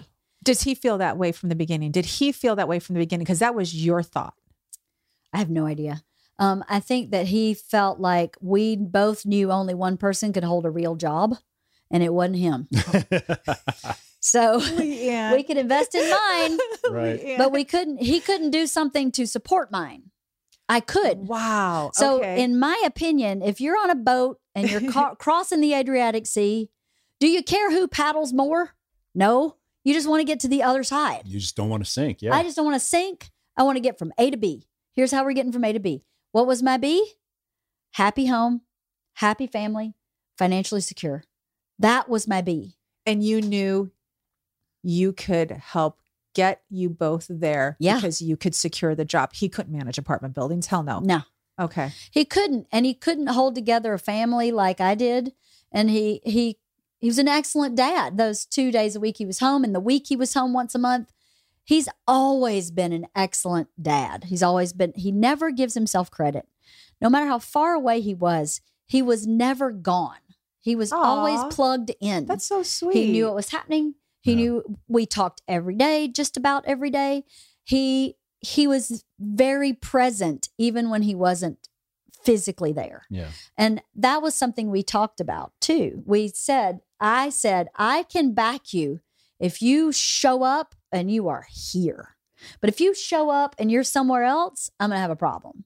You need to show up and be here for your kids because they didn't choose this life. They won't know any other life. So they've got to be fulfilled in this life. And if Mm. they're not, then I have a problem. Wow. So, that's where you put your foot down because you are really a wonderful partner, but you did put your foot down and say, you have to be present when you're here. Yes, and there were times when he was coming in hot, and he was calling me from the car. Um, like for instance, Georgia, when she was three, tripped on her own feet and broke her jaw right here. Broke all four teeth in the jaw and broke the jaw. And Bert was on tour. He was on the Jameson tour at the time. Had four or five comics, and I was on stage and I called. Uh, I think I called another comic and said something's happened. I don't want anybody to be alarmed, but he needs to call me when he gets off stage. He did. I told him what happened. Fell apart. I mean, like level 11 fell apart. And I said, I thought to myself, he has the luxury of falling apart because he's not with my kids. you're right. I'm not falling apart because I cannot. Because if I fall apart, Georgia will think this is really serious. It was, Mhm. but she's three. Yeah. Yeah. So I got to keep Yeah. it together. Everything's good. We're good. We're going to go see the emergency dentist. No big deal. Handle everything. Bert's falling apart. Next morning, falling apart. He's flying home, falling apart. Gets in the car from LAX, still falling apart. And I went, let me tell you something. You walk in the door of this house, you have your shit together. She is three years old. Cry your ass off. You walk in this door, you are her dad. And that's it. None of this bullshit. So wrap it up. And he did. So that's how we've always been. Do you, you still can do have it? it. Do you still do it now? Yes. To this day, wrap that shit up. Yes, at a certain point, I go, you got to wrap it up. Because of the two of us, he's definitely more emotional. Uh huh. He's definitely more Mhm. reactive and he's a catastrophe thinker and he's very dramatic. And I'm not. I'm very, I've had to handle myself since I was four. Right. So I don't have that. Uh, I don't have that peace. So that's the way our parenting's been the whole time. If he had been there when that had happened, it probably would have been very terrifying for Georgia. Oh, God. it would have been sure. Well, thank God he wasn't there then. damaging for her. for sure. it would have been traumatizing. Mm. So I, I don't know. I don't know. Um, something I observed in my mom with her marriages is that she was never a teammate. She was about me. Mm. What are you doing for me? Right. Why did you do that to me? What about me? And I went, that's not working, divorce number six. Oh. I'm not doing that. hmm So when I figured I was in love with Bert, I got back into therapy because I said to my therapist, I think I found my guy. I don't know how to do this. And I don't have an example in anywhere in my Oh. family of Mm. how. So I need you to help me because I'm not going to know. Fighting in my house was leaving. So if I ever went against my mom, Yeah. She would stop talking to me for like a year, year and a half. She would- okay. she I would- thought you were going to say a week. Oh no, honey. No, no, no. When I moved to my dad's at 13, she didn't talk to me for a year and a half because I Did something her. to her. Right. Yes. 23, we got in an argument because she was having an affair on her fourth husband and asked me to lie to him. And I said, no, I don't lie to anybody. Didn't talk to me for, I don't know, maybe four years. Wow. Um, Holy yeah. Yeah. And then 33, Aw. she did it again. And that was she's the missing out on so much. She is. She is. It really out on breaks my heart. Yeah. for her. Like she's missing She's out. so, so unhappy and Mm. lonely and it breaks my heart, but I can't have that with no, my kids. you can't. You're Nope. right. As soon as I got pregnant with Georgia, she did it again. And when she did it again, she did it via email. I don't want to see you. I don't want to talk to you. I don't know your kids. You're dead to me. You're not my daughter. You're so disrespectful. Bullshit, bullshit. I printed the email out so I would never forget. And Mm. I went, this time it's over. You say so? I agree. This time I Oh, agree. Yeah. wow. I So it's am been dead like to that you. since then? Bye bye. Yeah, she's seen my kids one time. No way. Twice. Wow. I'm sorry, Okay. twice. Wow. I didn't know that. Okay. Yeah, yeah. No, no, no. She's she's not. She's that is not a healthy relationship for me, and it is no way going to be that way for my kids. Where I say to you, you're asking me to lie Yeah. Mhm. about fucking the neighbor Mhm. to your husband, Mhm. Right. who's been nothing but wonderful to me. Aw. Wow. What a terrible position she wanted to put you in. Oh yeah, and Yeah. then she, That's just one of many of through your course oh, of life one with of her. many. Yeah. Yes, I got subpoenaed to testify on his behalf in their divorce. Oh wow. Goodness. It was Holy horrible. Oh my gosh. So yeah, she's a she's a mess. Aw. A mess. She's a mess. Um, Well, with all that being said, Yeah. are you the parent you've always wanted to be? Because we always have this idea. And so tell us, like, Yeah, I mean, given I want you to start asking her Gi- some questions. Given given uh, all that, uh, obviously, then we start building a template for ourselves. Mm-hmm. Uh, do you think you live up to your own template? Like what in that moment, in those moments where you said, "I will never do this, that, this, that." As a parent, I have done the same thing with Mm-hmm. my family, different circumstances, but I think you know any sentient being eventually goes through that process like what kind of parent am i going to be do you Mhm. think you've lived up to your template like what you wanted to be They're still young, but yeah, do you? well, I think I've done a pretty good job. Mhm. Mhm. Um, but again, I've been in therapy the whole time, and the whole I'm still in the same Yeah. therapist because I feel like I don't have that consultant. You know, I don't have that.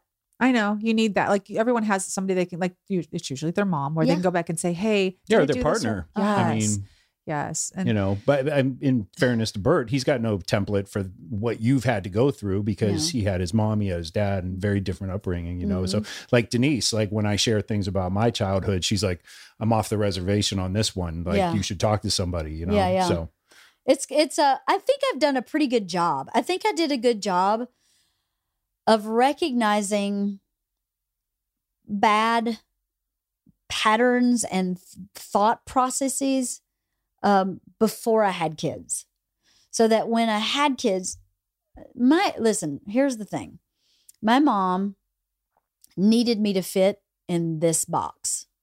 I needed to be pretty, thin. I needed to dress beautifully. I needed to uh, behave a, in a certain way. and you had to be useful when she required you to be Exactly. And I had to never, ever have a thought that didn't line up with hers. right okay That's part of the personality disorder.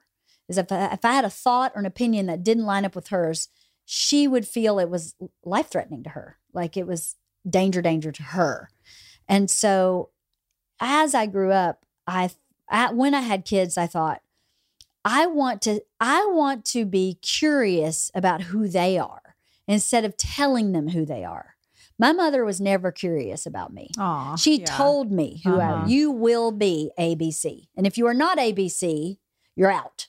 I mean, I have so many examples of if you're not ABC, you're out. Mhm. right And I just went, that's no way to live. That's no way to be in the world is it'd to be have very difficult to be your own person even you probably feeling that even from a young age right Mm-hmm. Yeah. I did. And I had many breakdowns in New York, like not knowing what butter to buy. Because I should I buy Land O'Lakes? That's what my mom always bought, but I don't know. She would be so upset, like they're still in Oh, you. You know, I'd have really big breakdowns about very simple things Mhm. um, when I was trying to kind of unmesh myself from all that she'd told me I was to really figure out who I really was. You know, because part of me is her Mm, Of course. and Mhm. to be able to see to say the part of me that's her is not dangerous to me you know my mom i actually am very much like my mom i'm not like my dad. I'm just not damaged like she was.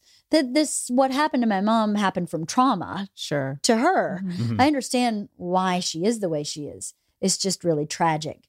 I wish it weren't that way. Right. But I think in being parented in a way that did not foster um, a lot of nurturing and growth, right. I decided I wasn't going to do that. And I also, my dad used to make fun of me.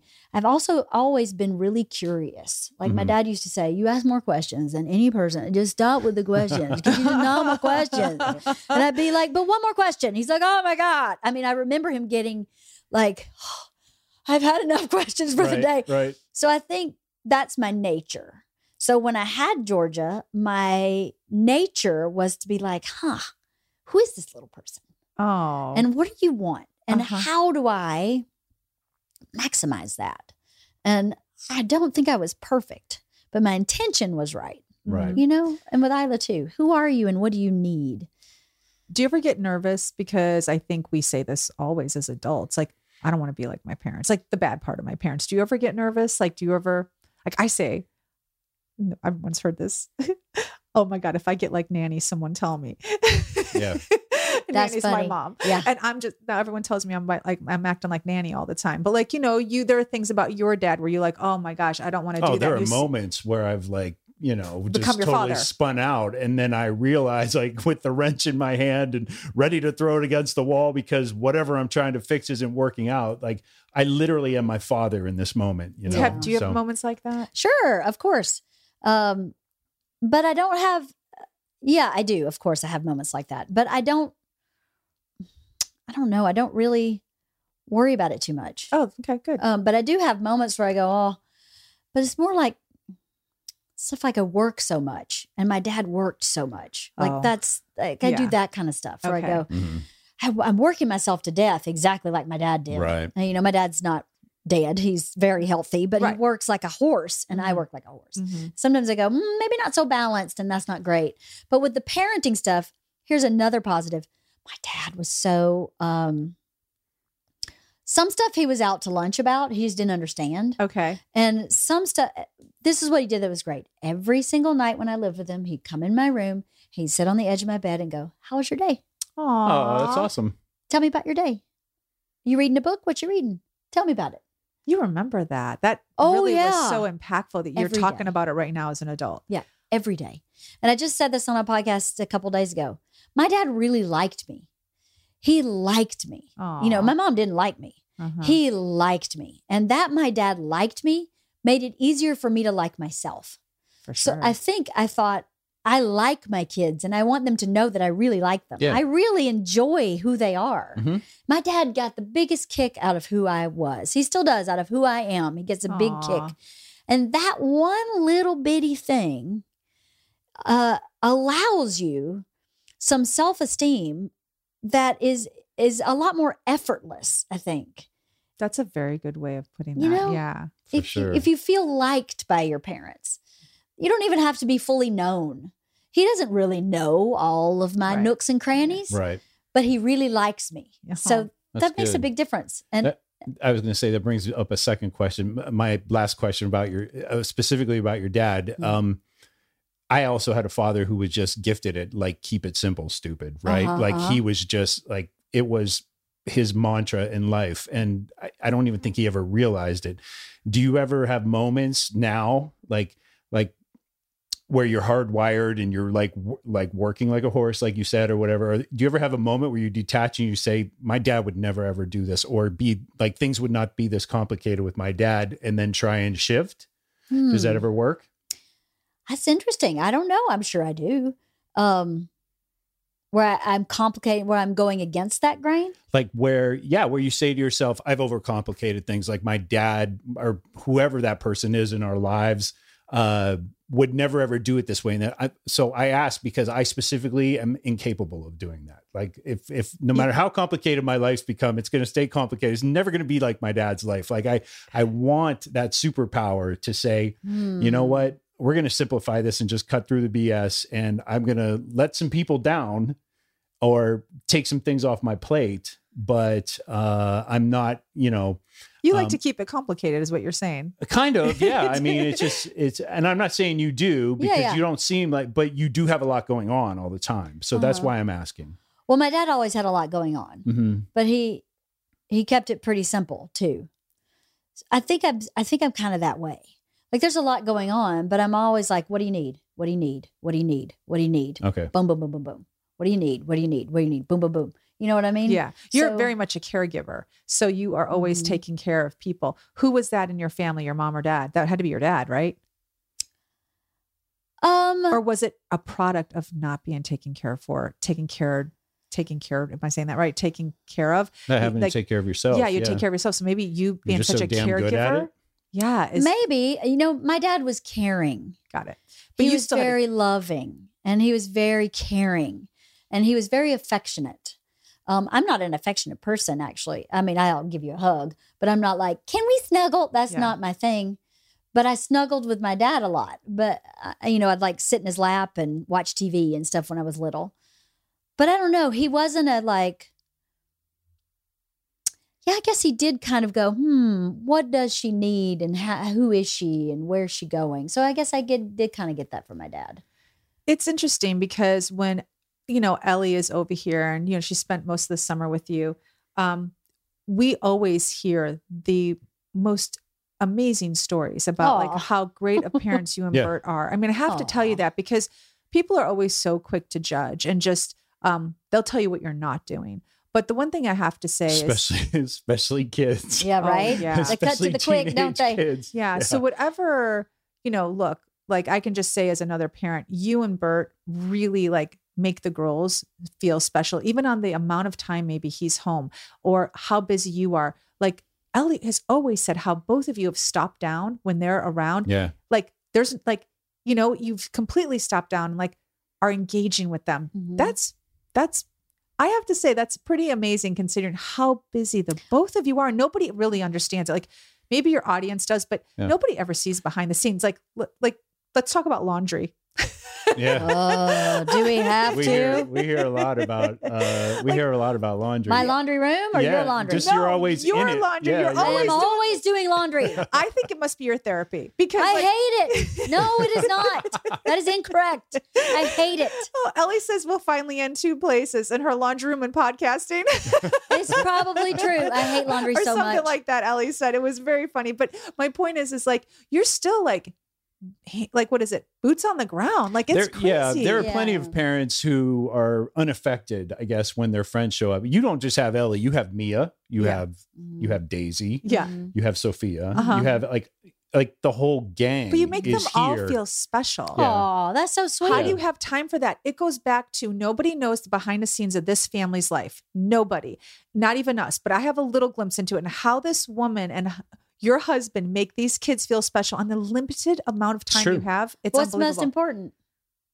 Oh well, What's not, the most important? yes, it's the family. But it's LeeAnn, my kids. It's my. It's right back to that same base. I know, but you happy know, family. Happy family. a lot of people in a busy lifestyle like yours say it, but don't do it. Well, then they have a different integrity, and that's okay. That's their integrity. Mhm. That's not mine. Mhm. Mine is I may not be able to spend an hour with you, but I can give you a focused 15 minutes.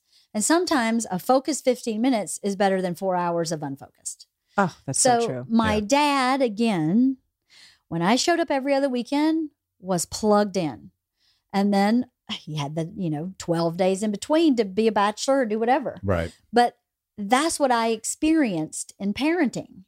And so that's what I have repeated is that, I- I- you know, I'm here all the time. I can't spend all day, every day plugged in, but I need to make sure that I plug in enough so that it's felt. Oh, that's a good approach. And then I can go and do whatever.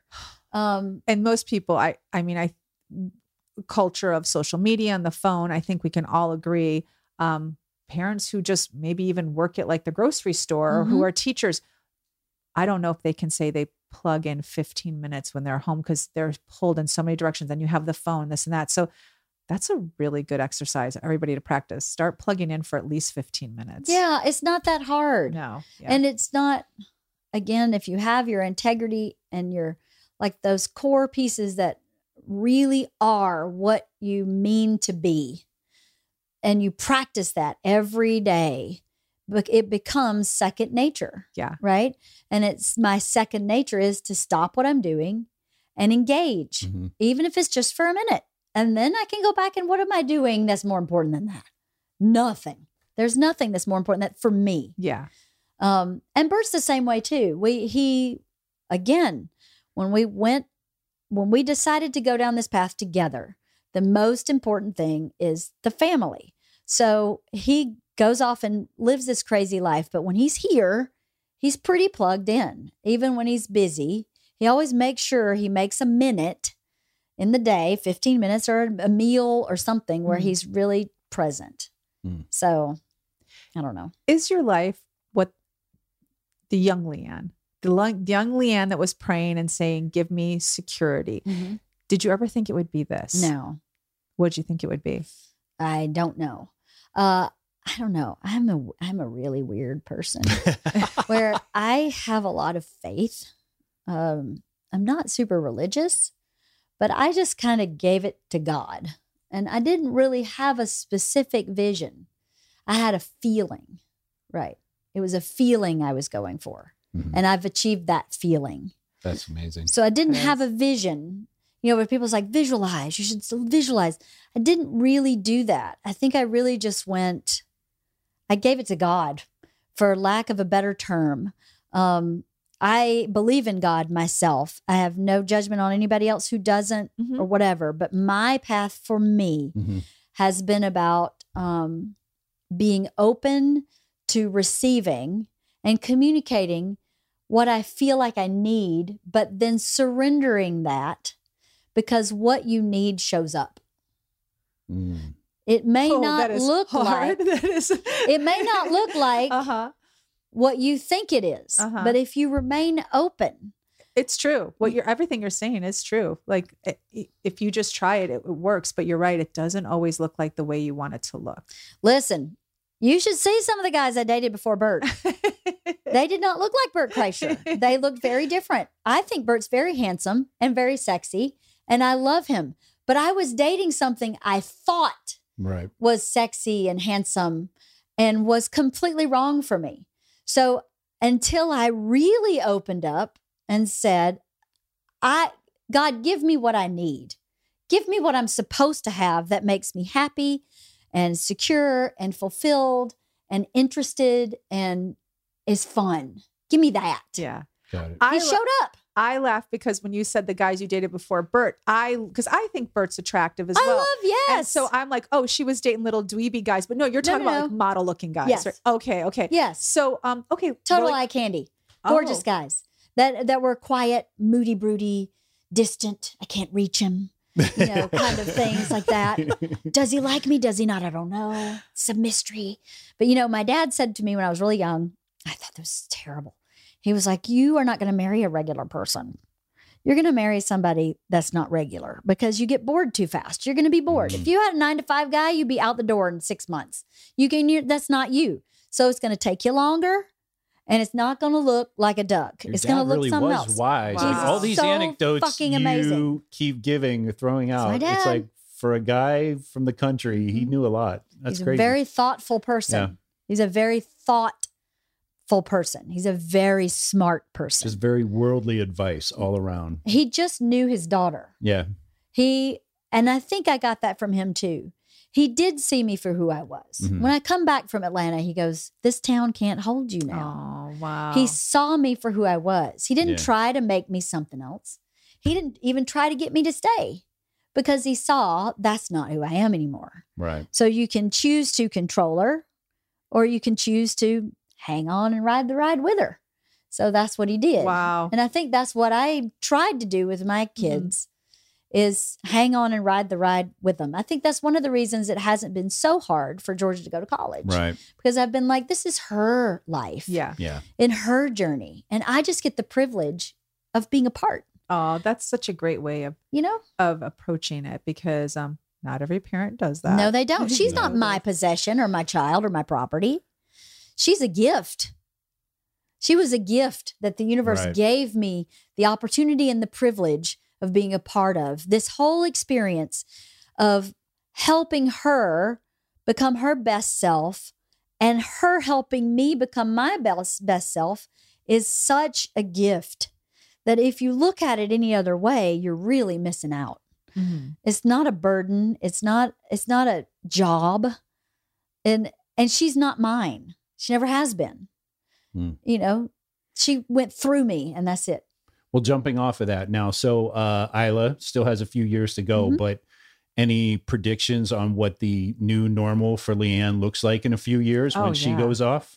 i'm gonna play a lot of pickleball Oh, and you have to come and visit us because Denise has just the place for you. I have no Have you started playing? oh i've played like hack pickleball one time and it was really fun only It is because i played with my friends who talk so much trash Right. that i was like this is what i'm talking about Yeah. um i don't know uh my new normal i'll probably meet bert on the road more than i do now Sure. Oh, that's awesome. I'll probably go up to our our house our, on the beach uh, a little more than I do now. I'll hope I still uh, dive into my podcast. Yeah. I don't. I, maybe I'll write, but you know, if you think about it, she's in school most of the day, Yeah. and she comes home, and I spend time with her. But she already has her own life. Um, So when she moves that to a college campus, um, I'm gonna. I hope that I feel the same way I do about Georgia. That this has been Yeah. a privilege for me to be a part of, and that that's what she should be doing is launching, and hope she comes back, you know, Yeah. as often as she wants. But but I don't know. I don't know what my new normal will look like. I am anticipating being a little more lonely, um, because I'll be home alone. Sure. It's true. All the time. Yeah. Um, but I can fix that. I can figure that out. I have so many friends. You do. And I, I'm and like I said, I can go meet Bert on the road and live in his slovenly hotel room for about three days, and I'd be like, "Bye bye, And Mama, got to go home to some order, Yeah. please." Um, what are you going to do with all that time of not doing laundry? Oh yeah. Well, Bert's the You gotta- laundry problem. Bert's the laundry problem. Bert is the okay. He's the problem. It's not. He my- brings all the clothes and oh yeah. He uh-huh. changes clothes like four times a day. Not Oh. joking. Oh, so all it's not even like on the road clothes. We're talking when he's home clothes. Oh, when he's home. Yeah. Oh, that's great. And then when he comes home from the road, he dumps his road Right. clothes, and then he just starts like The four times a day. Yeah. Okay. Yes, you know. Oh, on top of the road clothes. Yes, Okay. because he works out twice a day. Uh-huh. He spills food on everything he wears. Uh-huh. So he's constantly everything is I know what dirty. that's like. Yeah. It's not like, oh, I could shake this off and hang it back up. No, it's dirty. Uh, He's the problem. And you know, I had I tried a laundry service for a while. yeah. Here's the problem. Tell me. Someone has to bag it. Yeah. Someone has to schedule it. Okay. so you're doing half when the it work comes anyway, right? home, Somebody has to put it away. it has to be sorted Oh, okay. and then put away. Okay. Have you ever thought? I know this is a crazy, crazy concept. A housekeeper. My husband doesn't want any strangers in our house. Okay, he's gone a lot, LeeAnn. When he's gone, get a housekeeper for You might yourself. not know. Well, I have someone, I have a crew that comes one day a week and cleans. And like top to bottom cleans everything. So I don't clean the house. I maintain it between Wednesdays. Oh. Uh, they just don't do laundry. Oh, you have to find. I'm going to hook you up with a laundry person. You need help with that laundry. I don't know. I hate it. I hate it. If, if I could, Yeah. But the but the problem is the same. If someone did my laundry, They'll put it away. I will come here and help you Oh show gosh. them That's where to put it. I LeeAnn, see. I, want to take one thing off your plate. I see the okay? start of a new business, down low laundry service. Yeah, right, You just throw down it over the back fence. Right, Bert will never know. He'll never know. He'll never know. yeah, that is. I mean, that is that is something I think that people uh don't know is that I don't have I don't now that we have this lovely house, I'm still the person like Oh, yeah. running everything. You I are. It's do everything. insane. It's I- absolutely insane. I don't know how you do it. I mean, I- I have no clue. Like how you're doing laundry, you're still cooking, uh, you're um, taking care of the kids, you're packing lunches, you're uh, driving air to them that wherever they want to go, running errands. Like it's insane. You don't have a personal assistant. Like I don't know why you don't have a personal assistant. Tell us why. Do you not think Uh, you deserve one at this well, point? I have some help actually. Okay. I have uh one person who comes in as needed. Okay. So like if I have dry cleaning and the dog needs to go to the vet and the groomer, can and this person at least throw a load of clothes in for you? she will not do laundry. Um, Mm. I'm so finding a laundry person. She doesn't do laundry, but she does take some of those kind of like running around errands off my Oh, plate. thank she does a lot for my dogs. okay, good. I mean, we have three dogs, three cats. Yeah. Um, somebody's at the vet constantly for one reason or another. So she helps me a little bit uh, with that. And then we hired someone in the business end that's kind of a floater. Okay. Kind of helps me, helps Jennifer. She's been helping me a lot for the holidays for like corporate stuff. okay. But she's going to shift back to Jennifer, and so she helps me from time to time. If I, she's kind of a project based helper. Okay. So I do have a little help, but I don't have an, a personal assistant per se. If someone needs to schedule a doctor's appointment, I do that. I I mean, think I you should get that. somebody, but that's just you know my my my two cents. I'm all about making your life as easy as possible because you have Yeah. other things that you you know. I do have big fish to Yeah, fry. you We got a lot of absolutely do. Yeah. we do, and it is exhausting. And but you know, I don't know. I don't know. It is what it is. Denise has experience as a personal I- assistant. I know, just. I know for me. many years. So Yeah. let me hook you up. I know, right? um, okay, before we're gonna wrap, because I know we've been talking for a long time, we have like some things like some fun little um, facts. I think that we want to ask you about. You Okay. You were a cheerleader. I was. Yeah. Uh-huh. We didn't know that. Well, I didn't know that. know that. I know she talks about it on her podcast. So, um, yeah. So he did not know you were a cheerleader. Mhm. What is that good or No. bad? I think it's Um, cute as can it's be. good. I'm just just random fun facts. Did Uh, you not think I would be a cheerleader? Were you surprised? I didn't. I can't say I was surprised. No. Oh, I- I mean, I, you- don't. You see more of like. a- I mean, eh, I can't. There's no A great. softball girl? I'm going to insult cheerleaders if I answer that question. So, but you're Oh. you're just a super intellectual person, and you know. But I know intellectual people could be cheerleaders. See what I'm saying? There was no I way of backing wasn't out of that wasn't surprised at all So that she's a cheerleader because she's so cute and little. Aw. Cheerleaders are always little. Like I'm a. Ta- Somebody's got to be at the top of the feet. tower. Right? I was at the top of the tower. Okay, there I you weighed go. 100 pounds in high school. Soaking yeah, wet. she's cute and little, so I was like not Yeah. surprised at all when I knew she was a cheerleader. I I'm like, oh, that makes sense. loved being a cheerleader. I we, loved we also heard about uh this is i think this is huge in the country especially because we you know used to do the same but you guys used to do like a haunted house or something like Oh, that yeah, as, yeah, your, as your yeah so a little birdie told us that you would you, you and your family would put on these big productions every halloween That was my dad. Yeah. And what about a doctor with chicken guts? Oh, it was my dad. Yeah. He, okay. So we lived in a, at the time, it was a 180 year old log cabin that was on an unfinished cement block basement. Um, so they had, this log cabin was in Virginia and it was disassembled, numbered, and put on a train and driven to Georgia and then put back together on top of a full basement. Hmm. Um, so the the top part of the house was really old, but the bottom was like just a cinder block basement. So my dad, his brother, uh, spouses, um, I don't even know. There were like probably five or six couples that all had kids our age that put this haunted house together in the basement of our house. So for two weeks before Halloween, all the adults would get together and drink beer sure and set up this haunted house. And then the week before Halloween, we like would have this fun. Halloween. this- Yeah. like 200 kids would come. I mean, Oh. 1,600 people in my whole Yeah. hometown. yeah half the school would be Wow. It would right be the whole, it was Yeah. amazing. Yeah. So one year, uh, my dad played a doctor and Joyce Robinson was the patient and they put chicken guts on her like he had cut her open. Oh. And then as you walk past, he would throw chicken guts at you. oh that's awesome It was amazing. it's a It was- 3d experience It was amazing. it was so awesome. They'd have people hiding in the woods, like making noise and jumping out on your car as you came in the driveway. It was insane. How do people not scream and have heart attacks? Bloody murder. Yeah. Okay. It Bloody was- murder. It was terrifying. Oh, it was successful. Terrifying. Mission accomplished Mission accomplished. It was so scary. Running out from the woods and jumping on your car, whatever they're doing. I would just, chicken guts I would That's lose it. enough. Yeah. Yes. Uh-huh. All you Well, that chicken was- guts. That was that weekend. The weekend after, the weekend of Halloween, my dad would have a huge um, costume party, adults only. Okay. and uh I would get to pick up all the beer cans out of the woods the next day. And I think one year I picked up eight full size garbage bags of beer cans. Wow. So people had wonder why I married who I married. There you go. It's my dad. you're still picking up beer cans exactly. You my are. dad was a big party guy. He had a blast with his life. And uh, that was a, an excellent example. He was never irresponsible. He was always uh, never drank and drove. Bert never drinks and drives. But at his own house, He threw it down. they used to put the mattress. My dad had a king size bed. They would pull the mattress into the living room and have wrestling matches and oh bet on them. awesome Oh, It would be like you and Bert wrestling, Right. and we would bet on it. It was insane. They had so much fun. That's so crazy. Isn't it fun? Oh my gosh. Okay, that's hysterical. You would love to do that, wouldn't you? I Like, throw- absolutely would, I- yeah, right now at this age, you would still love to do yeah that. of course Yeah. get oh my gosh, that's so funny.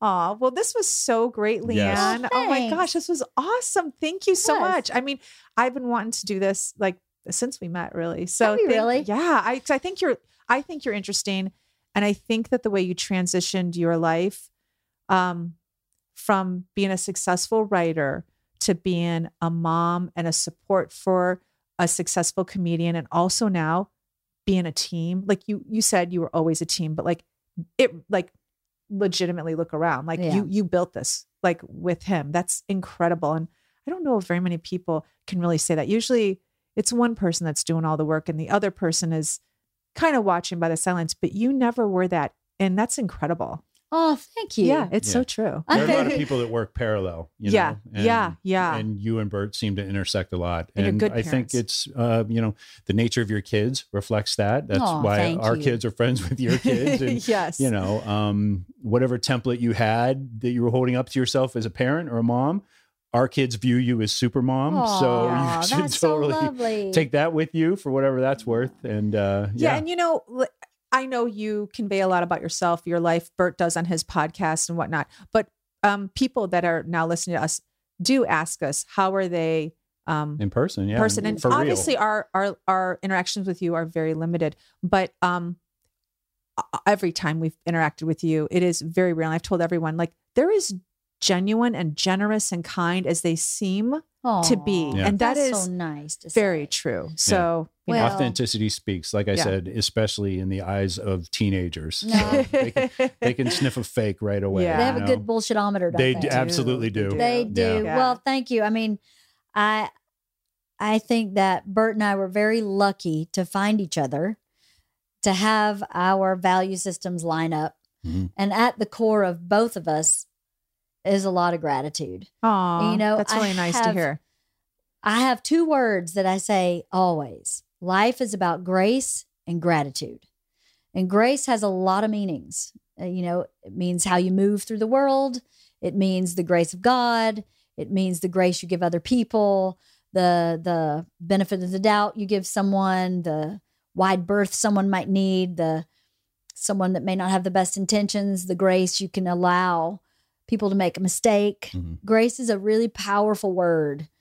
Um, and gratitude is everything. If you It's true. if you can right? find the gratitude in the bad stuff, Yeah, you can have gratitude everywhere. I mean, I am not grateful. I mean, I am grateful for some of the bad experiences because I wouldn't want them. I wouldn't go, hey, guess what's happening tonight? I'm getting date raped. I wouldn't have done that. Mhm. But I can take that experience and go, what did I learn? And how do I do better? And how do I help other people do better? And um, I can find the grace and the gratitude in how I've handled that bad moment in my life and moved past it. And there's so many I can I can say that about my mom. I can say that about the hard times I've had in my marriage. Mhm. I mean, it's not all been smooth sailing Mhm. with a husband that works Sure. and and us not being on the same page and fighting. You fight. Yeah, I'm sure you've always had arguments. but if you approach Yeah. that hurt Mhm. when your spouse hurts you with grace and gratitude, the hurt goes away very fast. Mm. Uh, you know, and forgiveness. yeah, You know, Yeah. forgiveness sets you free. that's key. Yeah. Yeah, it, sure. it resenting something keeps you in chains. It does nothing for the person you resent. Oh, that's true. You know, For spend sure. my life resenting Bert for being on the road. Well, I'm the one suffering. It's that true. doesn't make any sense. Yeah. So to forgive him for anything he might have missed or done poorly is freedom. And then that freedom allows you to have the grace and the gratitude to just, you know, I don't know, be the best person. You being your best person inspires other people to be their best person. Oh, that's so true. Yeah. So your only option in life is to strive to be your best person. You won't always make it. But if you're trying to be your best person, then everyone around you has to show up with that too. Mhm. Yeah. So That's true. in the beginning, when you were talking about people who show up with these ulterior, they don't show up. And I think that's why. Because anybody who's not being their best person is afraid of me. oh, They- okay. That's a good There, point. yeah, that's, there's probably. I mean, I believe that's probably legitimate. You know, Um, It Yeah. is legitimate because Bert's like you. Bert tells me this. Told me this from the beginning. You scare the shit out of people because you are exactly who you say you are, and you do exactly what you say. And Mm. people who aren't like that are like, ooh, they got to go hide. They Right. get scared. Oh, that's a really good point, LeeAnn. Mhm. So, So- I, I am what you see, and that's it. That's it. yeah. I'm an open book and I have no hidden agenda. There's nothing. This is it. And some people who haven't figured out who they are or don't have the best motives are afraid of that. mm, Huh. All right. That's a very good point, which you come at it at an angle that I wouldn't have thought of. So that's really, yeah, that's I accurate. don't know. People have always been scared of me. I've always scared people off, and I, it makes me feel bad. I'm like, I don't understand why she won't talk to me. And Bert's like, you are terrifying. and I'm like, I'm not terrifying. And he's like, you are terrifying because you're always honest. right. You're always direct. Honesty's a, a huge. I mean, that's a repellent for a lot. Of, It, it is. It, it totally is. like, ah, come on. And I go, give it to me, give it to me. I'd much rather know what your agenda is because believe me, I spent my life raised by someone who had every agenda hidden. Oh, yeah. And so if you got a hidden agenda, I'm out. I'm like, I can't, I can't hang, I can't, I can't, I can't process that. So, but that doesn't work for a lot of people. And it is scary. I am very direct. And I wouldn't have it any other way. Yeah. This is who I am. I've always been this way. I love it. I'm kind of like that too. I mean, that, so I I actually appreciate that, but I never looked at it from that angle that that is terrifying to people, and um, it can it can make people run for the hills. So I, I okay, so you really, so back to that question, you really don't get a lot of those people because they're too they're too intimidated. Okay. I think so. My mom Yeah. used to introduce me like this. She'd go, This is LeeAnn. If you want to know the truth, if you don't want to know the truth, don't ask her. Oh, When I was a kid. That's great. And I'd be like, uh, okay. I mean, as a really small kid, because someone, uh, one of her friends would say, What do you think about this dress? And I'd go, mm, Mhm. Not good. Does not good. And my mom would say, See, I love that. see, I don't ask that. her if you don't want to know because she can't tell you anything else. Wow. But okay. anyway, anyway. Oh, well, this was great. We took up so much of your time. No, you Yeah, didn't. Thank you for sharing your studio with us. Oh, I really appreciate to. that. Oh, my Oh, goodness. this was great. Well, I'm quite flattered that you were curious about me. I'm Oh, very yeah. flattered. I don't know. I don't think of myself as anything particularly special or different than anybody else. We so disagree. thank you. Absolutely. Well, thank you. thank you. I'm just good at talking. That's all. No, you're good at a lot more than that. Thank you. Now, everybody uses words. It's what's ha- what happens with the words when you're saying them that I think resonates with people. It does. So, and you're yeah. um not just a talker, you're a doer. That's Yeah. true. I am a doer. Yes. So, so- thank you for sharing this two hours. Oh my gosh, with us, an hour and 15 or yeah. So two hours and 15. we're not so- counting. Cha-ching. LeeAnn told us not to count I know. anymore. No, I don't know, count. I'm not worried about it. I about know, it. I know, but thank you. So, um, so uh, yeah, this is where it started with us, and I'm so grateful that you were here to interview. So, thank you. Eleni, last words. No, empty nest, full tank from our end. Yep. Uh, happy to be on the set of Wife of the Party. Really great stuff to be back. Thank you so much. Well, thank you. And I can't wait for our episode. okay, here we go. Awesome. Thank you. Thank you. Of course. Yeah. Check the mic and make sure it sound right, boys.